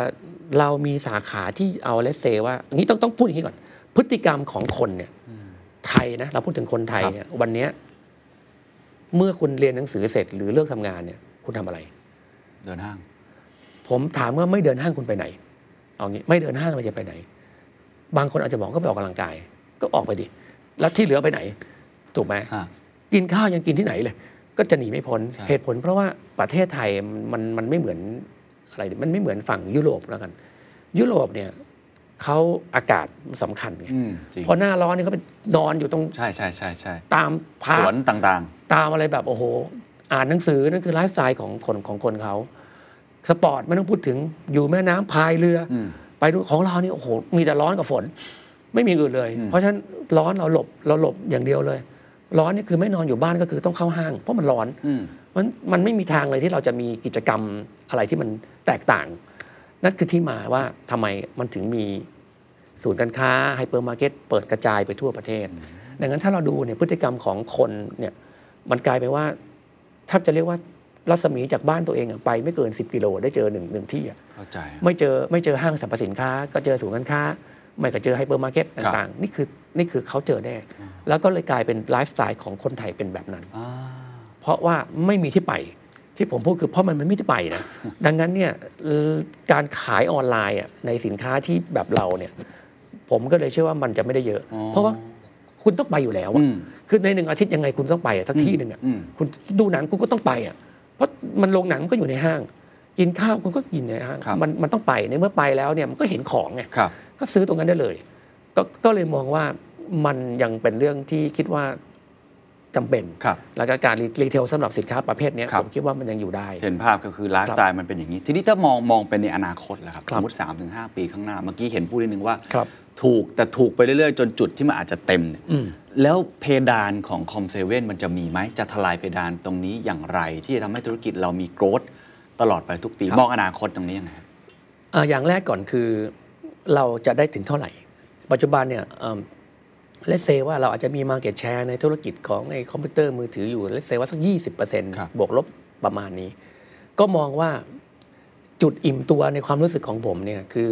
เราคงไม่มีวัน โอ้โห กิน Market Share ได้ 5 60 70%มันเป็นไปไม่ได้อืมเพราะว่าทุกคนก็ก็ก็มีกับความสามารถของเขา เรามองต่างหากว่าเอ้ยยี่สิบเปอร์เซ็นที่เราเห็นเนี่ยเราจะโตไปได้เท่าไหร่อืมผมมองว่าเอาว่าสูงสุดเลยนะ ในความรู้สึกผมเนี่ยกับคอมเซเว่นเนี่ยก็คือสัก40% Market Share ถ้าเราทำได้40%เนี่ยเราถือว่าประสบความสำเร็จละอืมมากกว่านี้ผมว่ามันก็ไม่ไหวละมันก็ต้องมีมีมีที่คนอื่นด้วยอยู่ดี มันก็คล้าย ๆ กับว่าจากตรงนี้ไปเนี่ยมันก็โตเกือบโอ้โห โตไปได้ปีละสิบยี่สิบเปอร์เซ็นต์ไปเรื่อยๆกว่าจะไปครบสามสิบห้าสี่สิบเปอร์เซ็นต์เนี่ยมันผมว่าก็มีอีกสักสี่ห้าปี ครับอันนี้คือมองครับเป้าระยะสั้นครับว่าสามสี่ปีนี้ยังไปได้ เพราะว่า Market Share ยังมี อืม อันหนึงที่ต้องถามก็คือแล้วธุรกิจ Product ที่เราถืออยู่ที่เราขายอยู่ปัจจุบันเนี้ยเทรนด์มันเป็นยังไง อ่าใช่ อันนี้ก็สำคัญ ฮะ คือเราไปไล่กินก็จริงแต่เค้กมันเล็กลงเล็กลงเล็กลงมันก็ไม่ไหว ใช่ใช่ใช่ ถูกไหมฮะ ต่อให้เราใหญ่ขึ้นแต่ว่าเค้กมันเล็กลงมันก็มันจะเร็วมาเจอกัน ก็ก็ยังเชื่อว่าธุรกิจที่เราทำเนี่ยโปรดักที่เราทำเนี่ยมันยังเป็นสินค้าที่จำเป็น ครับ ยังเป็นสินค้าที่คนต้องใช้ อืม และก็ต้องเปลี่ยนตลอดอืมเพราะเทคโนโลยีมันไม่ไม่ไม่หยุดนิ่ง ครับ ก็เลยเป็นความโชคดีที่บอกว่าอันเนี้ยเป็นความโชคดีโดยบังเอิญที่มาทำในธุรกิจที่หนึ่งคือ Market Size มันใหญ่ อืม คนทุกคนต้องใช้หนึ่งต่อหนึ่งในหนึ่งคนมีหลายอุปกรณ์ด้วยซ้ำแถมยังยังยังเปลี่ยนบ่อย ครับ เพราะฉะนั้นเนี่ยผมว่า ด้วย Product ที่มันยังน่าจะยังอยู่ มันไม่ถึงกับโอ้โหหดหดหดแล้วก็ด้วย Market Size ที่ใหญ่เนี่ยอืมดังนั้นเนี่ยไอความเป็นไปได้ว่า 40%ที่เราจะเป้าหมายเราไปได้ 35-40%เนี่ยเอ่อมันจะเป็นโวลุ่มที่ใหญ่พอสมควรอืมเพราะว่าตลาดไม่ได้หดครับแล้วก็เราก็ขยายของเราไป ก็ไปหาตลาดใหม่ๆ ในพื้นที่ใหม่อืมๆดังนั้นเนี่ยในช่วง 4-5 ปีเนี่ยผมยังเชื่อว่าตัวบริษัทคอมเซนเองเนี่ยในเชิงของการเติบโตของยอดขายเนี่ยยังไปได้อืม จนกระทั่งถึงจุดนั้นอืมนะครับนั่นคือนั่นคือมองในแกนของ Product ที่มีครับในขณะเดียวกันเนี่ยเราก็ต้องคิดต่อว่า ในเมื่อถ้าไปถึงจุดนั้นเนี่ยเรามีลูกค้าที่ใช้บริการของเราอยู่เนี่ยปัจจุบันนะปีหนึ่งเนี่ยประมาณทักสี่ล้านอืมลายนะที่มาซื้อของครับเราเนี่ยเพราะว่าเราก็ต้องคิดต่อยอดแล้วว่าเพราะอย่างที่ผมบอกว่าเราก็รู้จักลูกค้าที่ลูกค้าเนี่ยกลุ่มเนี่ยที่ที่ที่เราขายเขาอยู่เนี่ย เราต้องคิดว่าเราจะต้องขายอะไรที่เขาเพิ่มอืมให้เขาได้อีกอืมนอกจากที่เขาเขาขายที่เขาซื้อสินค้าปัจจุบัน มันก็เลยเป็นที่มาว่า เราก็เริ่มทดลองในสองปีที่ผ่านมาเนี่ย เราก็เริ่มทดลองอะงั้นเราก็ลองเริ่มปล่อยไฟแนนซ์ดูอืมคือก็จะมีกลุ่มลูกค้าอีกกลุ่มหนึ่งที่อยากจะได้สินค้า แต่ว่าเอ่ออาจจะ budget ไม่ถึงครับ budget ไม่พออเราก็เลยเราก็เลยตั้งบริษัทลูกอีกหนึ่งบริษัทหนึ่ง อีกอีกอีกอีกบริษัทหนึ่งขึ้นมา แล้วก็ทำเรื่องสินเชื่อออืมอันนี้เราทดลองอืมเราอะทดลองตั้งแต่ตอนที่เราไปลงทุนกับบริษัท อันหนึ่งชื่อชื่อเอ่อ next capital ครับ ncap ที่ทำสินเชื่อมอเตอร์ไซค์เราก็เข้าใจศึกษาไป ในขณะเดียวกันเนี่ยเราก็มาอยู่ฝั่งคอมเซ็นเราก็พาราเรลไป ครับ เราก็ลองดูว่าการปล่อยสินเชื่อกับโทรศัพท์มือถือโน้ตบุ๊ก iPad เป็นยังไง ครับ เราก็ทดลองมาปีกว่า เราก็เรียนรู้มีถูกมีผิด มี NPL มีอะไรเป็นเรื่องปกติ แต่เราก็บอกเหมือนเหมือนกันว่า ถ้าเราโดนเราต้องไม่เจ็บ เราต้องไม่ถึงกับโอ้โห เข้า ICU อะครับดังนั้นเราก็เรียนรู้ไปเรื่อยๆ ตอนนี้ก็ดีขึ้นเรื่อย ๆ แล้วก็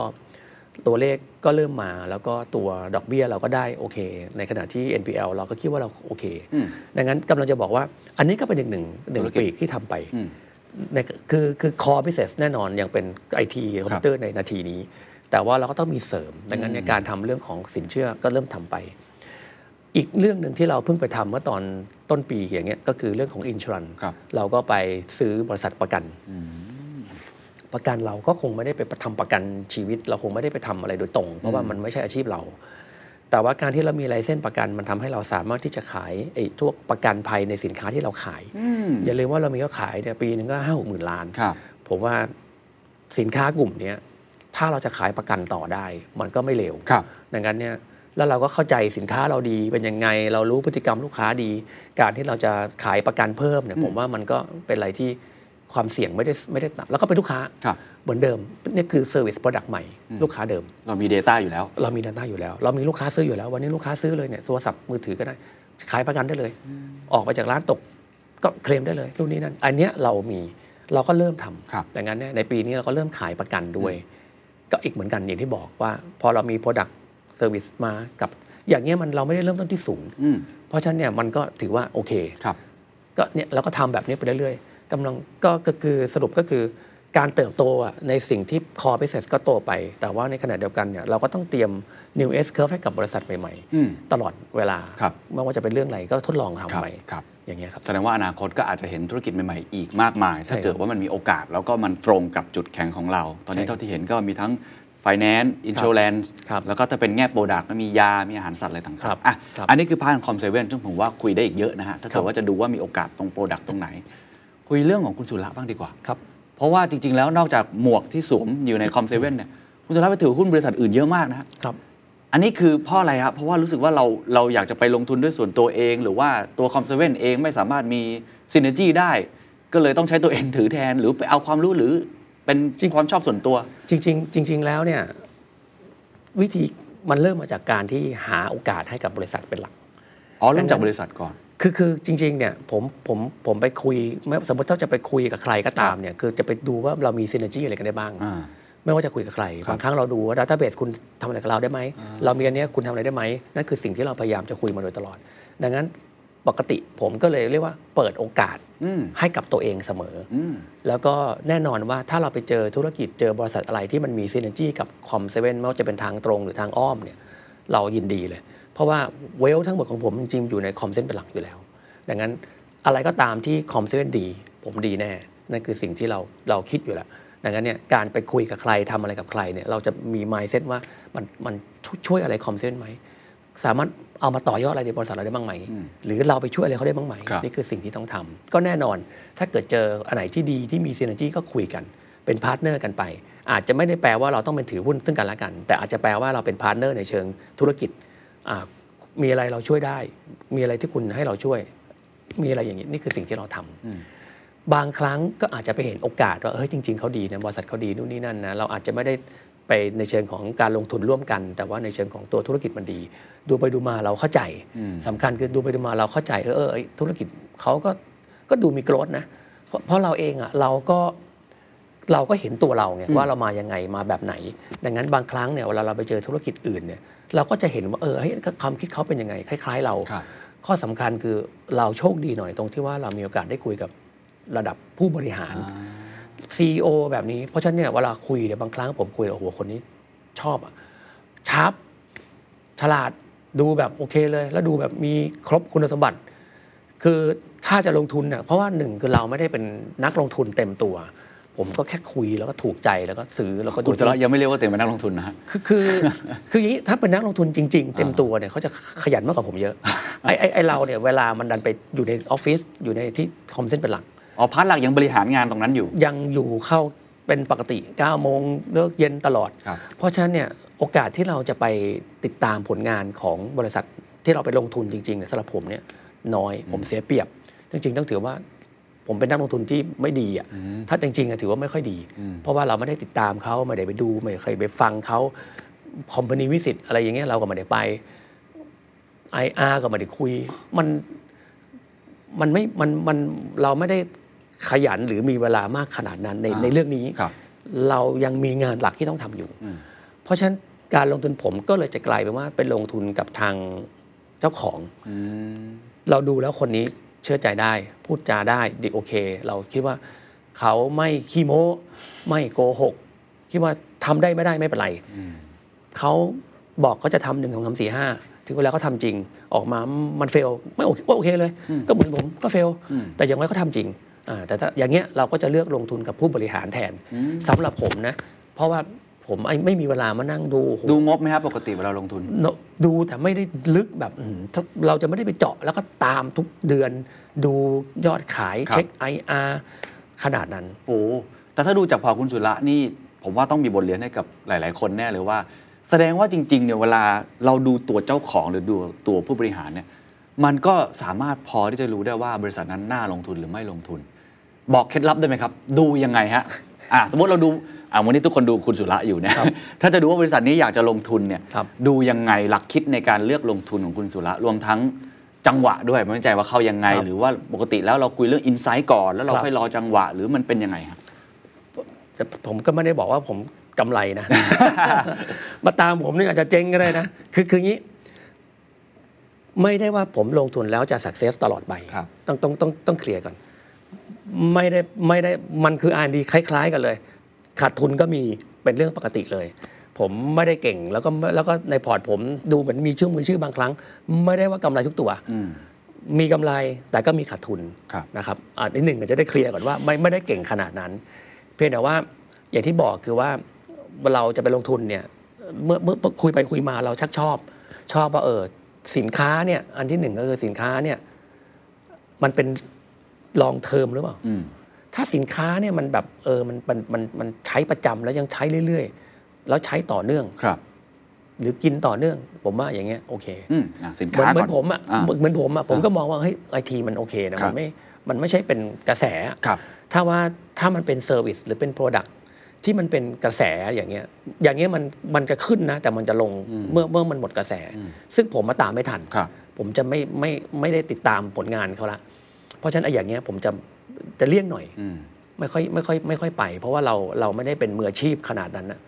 ดังนั้นเนี่ยเราจะดูตรงนี้ก่อนครับถ้ามันแบบเออเฮ้ยมันโอเค มันยั่งยืนก็แจ๋วอืมแล้วก็แล้วเราก็คุยเหมือนเราเป็นนักธุรกิจเราก็คุยกับเขาว่าว่าช่องทางเป็นยังไงคุณจะเติบโตแบบไหนอืมคือบางฟังบางครั้งเราฟังเราเออเฮ้ยมันเป็นไปได้ เพราะเราคิดว่าเราก็ก็มีมีความคิดของเราระดับหนึ่ง ถ้าเราฟังแล้วเราก็ไม่เชื่อว่าทำได้อย่างครัเงี้บยเราก็ไม่เข้าอืมแต่ถ้าเราเชื่อว่าเออเฮ้ยมันมันมีโอกาสเขาจะทำได้หรือไม่ได้อีกเรื่องหนึ่งครับแต่เราดูแล้วเฮ้ยมันเป็นไปได้ อย่างเงี้ยเราก็รู้สึกอะก็สนใจอืมแต่ถ้าคุยแล้วว่าเอ้ยกรดที่เขาพูดมาเนี่ยมันมีความเป็นไปได้ ด้วยไม่ว่าจะเป็น Product Service ของเขาบวกกับช่องทางจำหน่ายของเขาเนี่ยอย่างเงี้ยเราก็จะรู้สึกว่าเอออยากลงทุนอืม ก็ค่อยกลับไปดูว่าแล้วราคาวันนี้มันเหมาะสมหรือเปล่า อืม ถ้าทุกอย่างดีหมดแต่ว่าราคามันแพงอัพไซด์มันไม่มี มันก็มันก็เหมือนเราลงไปก็ ก็อาจจะไม่ได้อาจจะไม่ได้ขาดทุนแต่ก็คงไม่ได้กำไร อืม เพราะว่ามันก็ขึ้นมาระดับหนึ่งครัแต่บ ถ้าเกิดเรามองเห็นว่า ถ้าเรามองอ่านอ่านให้ขาดได้ว่า เฮ้ย มันมาแน่ มาจริง แล้วเห็นเลยว่า 1 ปี 2 ปีเขาจะมีโกรธปีละ 20-30%ผมว่าสำหรับผมนะ ก็น่าสนใจอืมคือผมอาจจะไม่ได้ลงทุนแล้วเทียบกับคนอื่น ผมว่าผมจะไม่ได้ชนะแบบโอ้โหได้เป็นเด้งอะไรเงี้ยเพราะเราไม่ได้เราแบบเราไม่ได้ติดตามใกล้ชิดขนาดนั้น เราคงมองแค่ว่าเอ่อด้วยเงินที่เรามีเนี่ยถ้าบริษัทลงไปที่บริษัทนี้แล้วได้ปีหนึ่งสัก 10% 20%เราครับพอใจอืมเพราะว่าเราไม่ใช่มืออาชีพอะขนาดนั้นดังครันั้บนเนี่ยมันก็จะต่างกัน ซึ่งซึ่งส่วนใหญ่แล้วเท่าที่ผมเห็นลงมาอะขอเปิดดูโพยนิดนึงไม่รู้มีการเปลี่ยนแปลงหรือเปล่านะฮะ แต่ว่าเท่าที่เห็นนี่ก็จะเป็นสิ่งที่คุณสุรัตน์ถนัดถูกไหมฮะคือจะเป็นธุรกิจที่มันมีความเป็นรีเราเข้าใจหรือเปล่าอะเข้าใจใช่ไหมคือผมปกติงเลือกข้าจากอะไรบ้างอะใช่ไหมคือเราต้องเข้าใจครับธุรกิจอะคือคือสำคัญมากผมว่าเราต้องเข้าใจในในธุรกิจเลยอืมดูถ้าดูยากซับซ้อนอย่างเงี้ยผมโอ้โหอุตสาหกรรมหนักอะไรพวกเนี้ยผมจะไม่ถนัดเลยอ่าจะยากต้องแบบเข้าใจง่ายๆ แล้วโอเคเห็น growth เป็นยังไงไปครับแบบไหนอายกตัวอย่างสักหน่อยได้ไหมฮะเดี๋ยวผมขอดูพอร์ตไม่รู้ว่านี่มันมีการเปลี่ยนแปลงหรือเปล่านะแต่เอาที่ครับพอร์ต เยอะ ๆ หน่อยแล้วกันจะได้เห็นนะฮะ ครับ อย่างเช่นอ่านี่ฮะตัวนี้ MVP ครับ 16 กว่าเปอร์เซ็นต์ หรือว่าอันนี้โอเคอ่าครับเชิญครับ M- MVP ต้องบอกว่าเขาจัดงานไทยไทยแลนด์โมบายอ๋อขอครับ ดังนั้นเนี่ยคือลงตั้งแต่ IPO อ๋อเข้าใจละตัวเนี้ยเราลงตั้งแต่ IPO คือเราเราแบบเห็นธุรกิจเขาเพราะมันเราทำงานกับเขา คือคือใช่แล้วเราก็ดูว่าอีเวนต์เนี่ยมันเป็นงานที่ยังไปเรื่อยครับผมดูเขาก็ success ดีว่าอืมในงาน แต่ว่าในช่วง2อสปีเนี้ยก็เจอโควิดไปก็อันนี้ก็สลบเหมือนกันครับ ครับเวฟล่ะครับเวฟเอนเตอร์เทนเมนต์อ่าเวฟเนี่ยเอ่อเลือกลงทุนเพราะว่าอันเนี้ยมันคือเรื่องของเทรนด์เพราะว่าเดิมทีเนี่ยเขาทำธุรกิจที่เอ่อมีโรงเรียนสอนภาษา ซึ่งตรงเนี้ยก็โอเคอะครับ แต่ว่าทางทีมเขาเนี่ยเขาเปลี่ยนมาทำเรื่องคาร์บอนเครดิต อืม ส่วนตัวผมอะ เชื่อว่ามันมาเหรอครับส่วนตัวผมอะเชื่อว่าจะมา แต่อันเนี้ยเคสเนี้ยยกตัวอย่างคือเราไม่ควรใส่ไข่ทั้งหมดในตะกร้าเรื่องนี้ อ่ามัน big bet เกินไป อ่าผมก็เลยคิดว่าอะผมก็จะลงทุนระดับหนึ่ง ครับ แต่ไม่กล้าลงแบบเยอะอืมแต่ตัวตัวเซนส์ของตัวเรายังบอกว่ามันจะมานะอืมอืมคือถ้าเทียบแล้วเนี่ยผมว่ามันจะมาอืมแต่ว่าถามว่าลงทุนเยอะไม่กล้า ดังนั้นเนี่ยเราใส่ไปแล้วก็คอยตามดูเรื่องคาร์บอนเครดิต แล้วเราได้ความรู้มันโดนบังคับ มันจะถูกบังคับผมนิดหนึ่งว่าให้ต้องคอยตามอ๋อเพราะว่าสุดท้ายเนี่ยครับถ้ามันมาจริงเนี่ยเราเองเนี่ยในฐานะที่รันในบริษัทด้วยเนี่ยเราก็ต้องโดนด้วยไง ตัวเราเองเราก็ต้องทำเรื่องคาร์บอนเครดิตด้วย เพราะฉะนั้นถามผมว่าหันกลับไปในออฟฟิศมีใครรู้เรื่องคาร์บอนเครดิตไหมศูนย์ศูนย์เลยอ่าเรารู้แต่ขายของ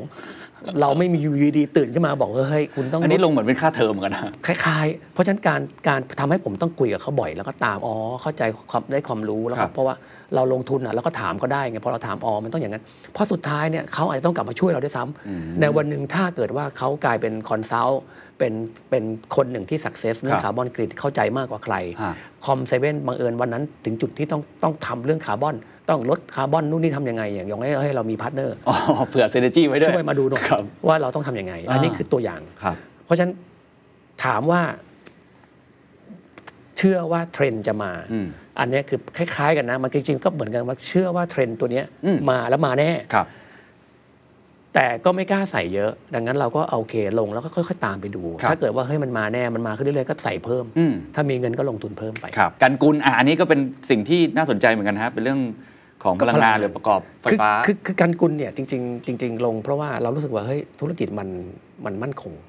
มันก็ไม่ค่อยมีอะไรมากแต่ถ้ามองว่าเป็นรายได้ครับตื่นตื่นมาดูแดด แดดออกแจ๋วอ่าลมพัดแรงดีครัผบมเออธุรกิจมันง่ายอย่างงี้มาอืมคือของเราเนี่ยโอ้โหต้องไปฝ่าฟันสู้กับคอน sumer ต้องโอ้โหกว่าทำยังไงให้ขายดีต้องทำโปรโมชั่นทำอะไรแต่นี่ธุรกิจคือไม่มีเลยทำโรงงานตั้งเสร็จก็ไปดู โอเค แดดแรงได้เยอะฮะลมมาดี เราก็คิดแค่นั้นตอนครับที่ลงก็เลยว่าเออมันก็มั่นคงมันก็ไปเรื่อยๆแต่ว่ามันอาจจะไม่ได้ กำไรอะไรแบบเป็นกอบเป็นกำแบครับบขนาดนั้น แต่มองว่ามันก็เป็นธุรกิจที่แบบไปได้เรื่อยๆ ก็มองว่าโอเคก็ก็ก็น่าสนใจก็ครัพยายามอย่างนั้นนะครับครับพรีโมล่ะฮะพรีโมก็เป็นเรื่องของตัวที่เขาเป็น service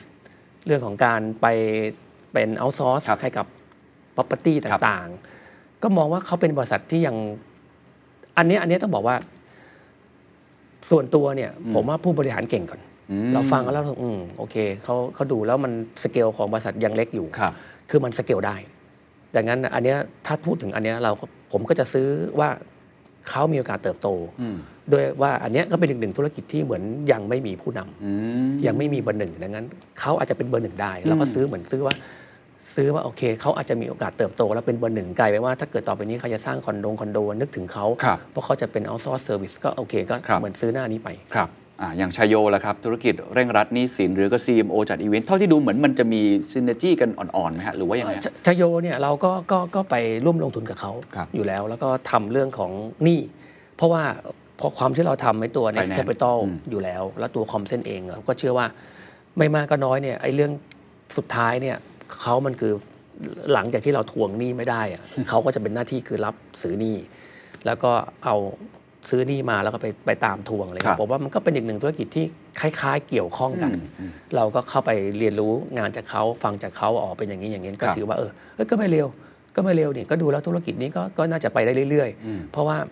ก็ต้องยอมรับว่าประเทศไทยอะคนเป็นหนี้ก็เยอะ แล้วก็ดูแล้วอย่างเงี้ยเหมือนถ้าทำเป็น product เหมือนมันไม่มีวันหมดอะอืมเพราะหนี้มันจะมีตลอดอะตราบใดที่ ประเทศเรายังเป็นแบบเนี้ยคนก็จะมีหนี้แล้วก็ครับจะมีหนี้ที่ไม่ได้จ่าย ดังนั้นเนี่ยผมว่า supplyในเชิงของหนี้ตรงเนี้ยมันยังมีอีกเยอะครับดังนั้นถ้าเกิดใครทำธุรกิจนี้โดยหลักการแล้วมันควรจะเติบโตได้ครับนะครับอย่างตัว CMO ล่ะครับ CMO อีเวนต์อันนี้ก็เราทำงานกับเขาด้วยป่ะฮะเอ่อเอ่ออันนี้เขาเป็นอีเวนต์ต้องบอกว่าเราไปลงทุนตอนที่มันมันโควิดอ๋ออันเนี้ยลงทุนตอนช่วงโควิดราคามันได้ เราก็เราก็ซื้อว่าถ้าเกิดหลังจากจบโควิดแล้วเนี่ย ประเทศไทยจะต้องกลับไปสู่ปกติ ดังนั้นอีเวนต์ต่างๆอะไรครับต่างๆเนี่ยมันจะต้องกลับมาเราก็มองว่าราคาที่ซื้อวันนั้นเป็นราคาที่แบบมันเหมือนบริษัทขาดทุนนะเพราะว่าไม่ได้จัดงานอีเวนต์อ๋อเข้าใจนะครับมันมันมันมีแบบนั้นไอเทลนี่น่าจะเกี่ยวกับอาหารสัตว์ถูกไหมฮะก็เลยใช่ใช่สนใจตรงนี้ใช่ครับเออเท่าที่ดูผมเท่าที่ดูสังเกตนะฮะส่วนใหญ่แล้วกันก็จะเป็นบริษัทขนาดที่ไม่ได้แบบ big corp ขนาดนั้นนะครับไม่ได้แบบ SET fifty อะไรเงี้ยอันนี้มันเป็นความชอบส่วนตัวหรือยังไงฮะ คือมันมันเป็นธุรกิจที่เข้าใจไม่ยากก่อนอ๋อเข้าใจไม่ยากคือเราเราเข้าใจแล้วเราก็เราก็ติดตามผลงานอะไรเขาได้ ถ้าเกิดว่าเราคือคือผมไม่ได้ลงทุนแบบแบบยังไงเดียวถ้าถ้าเราเลือกบริษัทที่ใหญ่ ๆ เลยอย่างเงี้ยมันก็โอเคอะก็อาจจะดีหรือไม่ดีแล้วก็ไม่ได้ยากอะไรครับแต่เราเราอยากจะคิดร่วมกันกับเจ้าของอ๋อคือเรามีโอกาสเราจะเจอกัน สักควอเตอร์ละครั้งคุยแลกเปลี่ยน ฮะเราฟังเขาเป็นยังไงนู่นครับนี่เราก็ฟัง แต่ถ้าพอเป็นบิ๊กขอบผมผมไม่มีโอกาสได้เจอใครแล้วไงผมไม่รู้จะไปคุยกับใครอะเออเออ มันจะกลายว่าผมเป็นนักลงทุนที่แบบต้องไปตามอ่ข่าวเอาอย่างน้อยมีลิงก์นิดนึงคุยอันได้ เนี้ยผมยังเอ้ยว่างมากินข้าวกันหน่อย ครับ เจอกันบ้างเจอกันคุยแล้วก็แลกเปลี่ยนกัน ครับ บางทีเราก็หาอะไรร่วมกัน ครับหาทำงานร่วมกันหาซินจี้ต่างๆ ไม่ได้ก็อัปเดตธุรกิจ ผมก็แชร์ผมว่าเออตอนนี้เป็นยังไง ผมมุมมองยังไงคอน sumer ตอนนี้ผมมองว่าเป็นยังไงกำลังซื้อเป็นยังไงอืมเราก็แลกเปลี่ยนหาความรู้เขา ดังนั้นเนี่ยส่วนใหญ่ที่ลงก็ถึงบอกว่ามันจะเรียกว่าเกือบทุกบริษัทจะรู้จัก CEO อืมแล้วเราก็คุยแลกเปลี่ยนเขาว่าธุรกิจเป็นยังไงคแบรับบเนี้ยครับครับครับอะเรื่องนี้ The Standard Wealth เขาฝากถามมาครับครับ เห็นกับกับคุณหมอพงศักดิ์ครับที่เป็นโอ้ VI ตัวพ่อเลยตอนนี้พอร์ตเป็นครับหมื่นล้านเลย เหมือนไปไหนไปด้วยกันตลอดเลยครับ อันนี้คือมีความสัมพันธ์กันยังไงฮะ หรือว่าแบบเขาเข้ามาช่วยเราเป็นพี่ที่ปรึกษาหรือยังไงฮะ คือจริง ๆแล้วเนี่ยคุณคุณหมอเนี่ยเขามาลงทุนที่คอมเซเว่นก่อครัน บ แล้วนานนานแล้วใช่ไหมก็นานแล้วฮะก็น่าจะสักสามสี่ปี ครับ ก็ต้องบอกว่าเขาก็เป็นนักลงทุนที่เก่งคนหนึ่ง เราฟังจากคำถามที่เขาถามเราแรก ๆ เนี่ย จนเรารู้สึกโอ้โหคนนี้แบบ รู้รู้ลึกรู้จริง แล้วเขารู้แม้กระทั่งเขารู้ผลประกอบการผมเก่งกว่าผมอะ เพราะเขาเจาะลึกแบบผมรู้สึกโอ้โห อันนี้ ตัวเราเองเนี่ยเราทำงานเนี่ยเราไม่ต้องในส่วนของตัวเองเราไม่ค่อยได้สนใจราคาหุ้นเท่าไหร่อืมเราก็เลยไม่ได้สนใจแม้กระทั่งว่าประเมินว่าเราควรจะราคาเป็นยังไงปิดคิวนี้จะน่าจะกำไรเท่าไหร่เนี่ยไม่ได้ดูเลยครับเพราะเราก็ทำไปเรื่อยอะเราก็คิดแค่ว่าเอาให้มันดีที่สุด แต่คุณหมอเนี่ยเขาจะวิเคราะห์ เราก็รู้สึกเออเฮ้ยใช้ได้อืมคนนี้เก่ง แล้วพอบางครั้งเวลาบางครั้งเนี่ย เขาลงทุนเริ่มเยอะขึ้นเรื่อยๆเยอะขึ้นเรื่อยๆไปไปมาผมก็เลยบอกเวลาเราเราสนใจจะไปไปลงทุน partner อะไรกับใคร บางครั้งก็รู้สึกว่าเฮ้ยคุณหมอเนี่ยเขาน่าจะเขาน่าจะมีความรู้อืมบางครั้งเขาน่าจะช่วยเราได้โอ้เหมือนเป็นวิคราะห์ IB ให้เรา ก็คล้ายๆว่าเขาก็จะวิเคราะห์ว่าอันนี้ดีไม่ดีดียังไง ไม่ดียังไงครับ ไปไปมาหลังๆเนี่ยก็เลยแล้วเราก็รู้สึกเออดีเว้ยเราก็มีเหมือนมีคนมาช่วยทำงานอ่าๆดังนั้นเนี่ยก็บอกคุณหมอว่าถ้ามีโอกาสก็มาช่วยผมทำงานเลยแล้วกันอย่างนั้นนะเวลาไปจุเจรจาอะไรในเรื่องของบริษัทบางครั้งที่มันมันต้องต้องต้องเหมือนใช้ความรู้คนอื่นมาครับมุมมองของ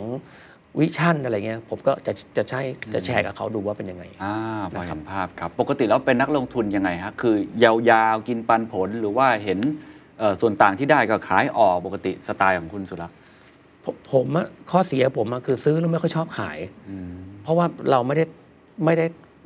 เราเล่นนานก่อนเราเราแบบลงทุนแล้วเราอยู่ยาวครับเพราะว่าเราก็อย่างที่บอกเพราะเราลงทุนเพราะเราเห็นในหนึ่งสองสามปีข้างหน้าเราก็เลยถืออมเพราะฉะนั้นมันก็จะมีข้อเสียตรงที่ว่าถ้าสมมติว่าผลประกอบการของเขามันไม่มันมันไม่มาตามที่เราคิดอะครับเราคิดผิดแล้วกัน อย่างเงี้ยหุ้นก็อาจจะลง ผมก็ยังถือก็จะขาดทุน อันเนี้ยคือข้อเสียอืมเพราะฉะนั้นเนี่ยตอบคำถามก็คือส่วนใหญ่ก็เลยถือยาว แล้วบางครั้งเนี่ยถ้ามันมาก็โชคดีไปครับก็อาจจะได้เป็นเด้งเพราะว่าโอเคมาตามที่เราคิดอืมแต่ถ้าไม่มาเราก็จะขาดทุนอืมครับอ่านี่คือ 2 หมวกนะฮะทั้งครับตัวนักธุรกิจแล้วก็นักลงทุนครับท้ายที่สุดแล้วกันนะครับ ขอเป็นเรื่องของนักธุรกิจแล้วกันรายการเราเกี่ยวกับนักธุรกิจนะครับโอ้ฟังสตอรี่ตั้งแต่เริ่มต้น day one ร้านแรกอะที่แบบเริ่มเล็ก ๆ ต้องวิ่งขายเองครับนะครับไปมีกุญแจอันนึงขายต่างๆ จนมาถึงวันนี้ที่มันต้องยอมรับว่าก็เป็นเป็นเคสที่ประสบความสำเร็จมากอยู่ในตลาดหลักทรัพย์ แล้วก็ขยายธุรกิจไปต่างๆ มากมายเนี่ยถ้ามีคนมาขอคำแนะนำซึ่งผมคิดว่ามีเยอะนะฮะเดินเข้ามาเนี่ยอยากจะทำธุรกิจให้ประสบความสำเร็จแบบนี้เนี่ยคุณสุดาอยากจะอยากจะบอกอะไรกับเขาหรือมีคำแนะนำยังไงบ้าง อืมเอ่อก็ถือเป็นการแชร์แล้วนะครับ ผมว่าจริง ๆ หลัก ๆ ก็คือ เราจะทำงานอะไรก็ตามเนี่ยถ้าเราจะสำเร็จได้เนี่ยผมก็ยังยึดอยู่เรื่องแรกก่อนเลยคือคุณต้องมี passion ในเรื่องนั้นสำคัญมาก มันต้องรักอะ่ะคือตื่นมามันต้องโอ้โหอยากอยากเจอสมมติผมขายของเอาผมละตื่นมาก็อยากจะลุกเจอลูกค้า อยากจะเล่าเรื่องดีๆ ให้ลูกค้าฟัง อยากจะบอกเขาว่าวันนี้มันมี product อะไรที่มันมาใหม่ ทุกวันนี้ก็ยังเป็นอย่างนั้นอยู่ แล้วก็โลกเป็นยังไงมันเปลี่ยนยังไงตัวใหม่จะช่วยอะไรชีวิตเราจะดีขึ้นยังไงคมีรับ solution แบบไหน ไอ้เนี่ยมันคือมันคือมันคืออินสปายมาจากตัวเราก่อน พอเราพอเราเราชอบอะเราคุยเราอยากแชร์ เราอยากเล่า เราอยากช่วยเขาในเรื่องสิ่งที่เรามีอยู่ เพราะเป็นอย่างเงี้ยมันก็ทำให้ชีวิตมันมันมันรู้สึกมันมันมันมีจุดมุ่งหมายก่อน มันทำให้เรารู้สึกตื่นมาแล้วเราเออสนุกกับการครับทำงาน ผมว่าสำคัญอืมถ้าเกิดว่าเราเราเครียดเราแบบโอ้โห กดดันเราไม่อยากทำงานตื่นมาไม่อยากไปเลยไม่อยากอะไรเงี้ยมันก็ ผมว่ามันก็จะทำให้ผลลัพธ์ออกมามันไม่ค่อยดีอะอืมดังนั้นเนี่ยผมยังเชื่อว่าเราจะสำเร็จได้เนี่ยเราต้องรักในสิ่งที่ทำก่อนอันนี้สำคัญมาก แล้วก็แน่นอนคือก็ยังเชื่อว่าไม่มีใครที่สำเร็จโดยที่ไม่ขยันอืมอันนี้ผมว่าการทำงานหนักก็ยังเป็นเป็นสำหรับผม ซึ่งอาจจะเป็นคนรุ่นเก่าก็ได้นะ แต่ผมก็ยังบอกว่าการทำงานหนักมันก็จะให้ผลตอบแทนเราได้มากกว่าแต่การทุกทำวันนี้งานไม่ได้ทำงาน 7 วันเหมือนเดิมแล้วใช่ไหมครับก็ลดลงบ้างนะ แต่ยังหนักอยู่ ก็ก็ทำงานเวลาทำงานก็ยังทำงานครับ ปกติ พอพอหลังๆเนี่ยพอมันเริ่มต้องเรียกว่าพอชีวิตมันเริ่มดีขึ้น เราก็เริ่มต้องเริ่มมา balance ชีวิตเหมือนกัน คืองานก็ต้องทำครอบครัวก็ต้องดูก็ต้องดูแลครับ นะครับ แล้วก็เพื่อนก็ต้องมีบ้าง เพื่อให้เราเพื่อให้เราเหมือนกับแลกเปลี่ยนชีวิตมันจะได้รู้สึกไม่งั้น ถ้าเกิดเราไปทำงานอย่างเดียวอยู่ร้อยเปอร์เซ็นต์บางทีมันก็ผมว่าชีวิตมันไม่ไม่มี balance ในความคิดผม ก็นั่นแหละครับ คือคำแนะนำก็คือถ้าเรา เราต้องรักในสิ่งที่ทำทำงานแล้วก็หนักอืมทำทำงานหนักผมก็ยังว่าต้องทำคือหลังๆเนี่ยบางทีเราจะได้ยินว่าคนรุ่นใหม่อาจจะรู้สึกว่าอืมไม่ต้องไม่ต้องทำงานหนักเหมือนอยากรวยเร็วอยากรวยเร็วเขาเขามีความคิดของเขาอะผมอ่าก็เชื่อว่าก็มีคนประสบความสำเร็จอย่างนั้นก็แล้วกัน แต่ว่าถ้าเกิดนับเป็นเป็นร้อยคนที่ทำงานหนักกับร้อยคนที่ไม่ทำงานหนักอะผมก็ยังเชื่อว่าโดยเฉลี่ยไอ้ที่ทำงานหนักจะมีมากกว่าครับแต่อาจจะสำเร็จ สูงสุดเท่ากับแบบนั้นไหมผมไม่รู้ แต่ว่าจำนวนของปริมาณผมยังเชื่อว่ามากกว่าอืมดังนั้นเนี่ยการทำงานยังเป็นสิ่งที่ต้องทำอืม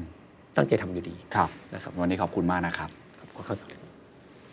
เป็นยังไงบ้างครับ ฟังคุณสุระจบแล้ว ผมเชื่อว่า SME ทุกคนไฟลุกครับ ผู้ประกอบการเห็นเลยไหมครับว่ามันมีประโยชน์จริง ๆ กับการที่เราได้ความคิดดีๆ จากคนที่เขาประสบความสำเร็จนะครับ ถ้าใครอยากได้คอนเทนต์แบบนี้อีกครับ มาเจอกันได้นะครับ ที่งาน The Secret Sauce Summit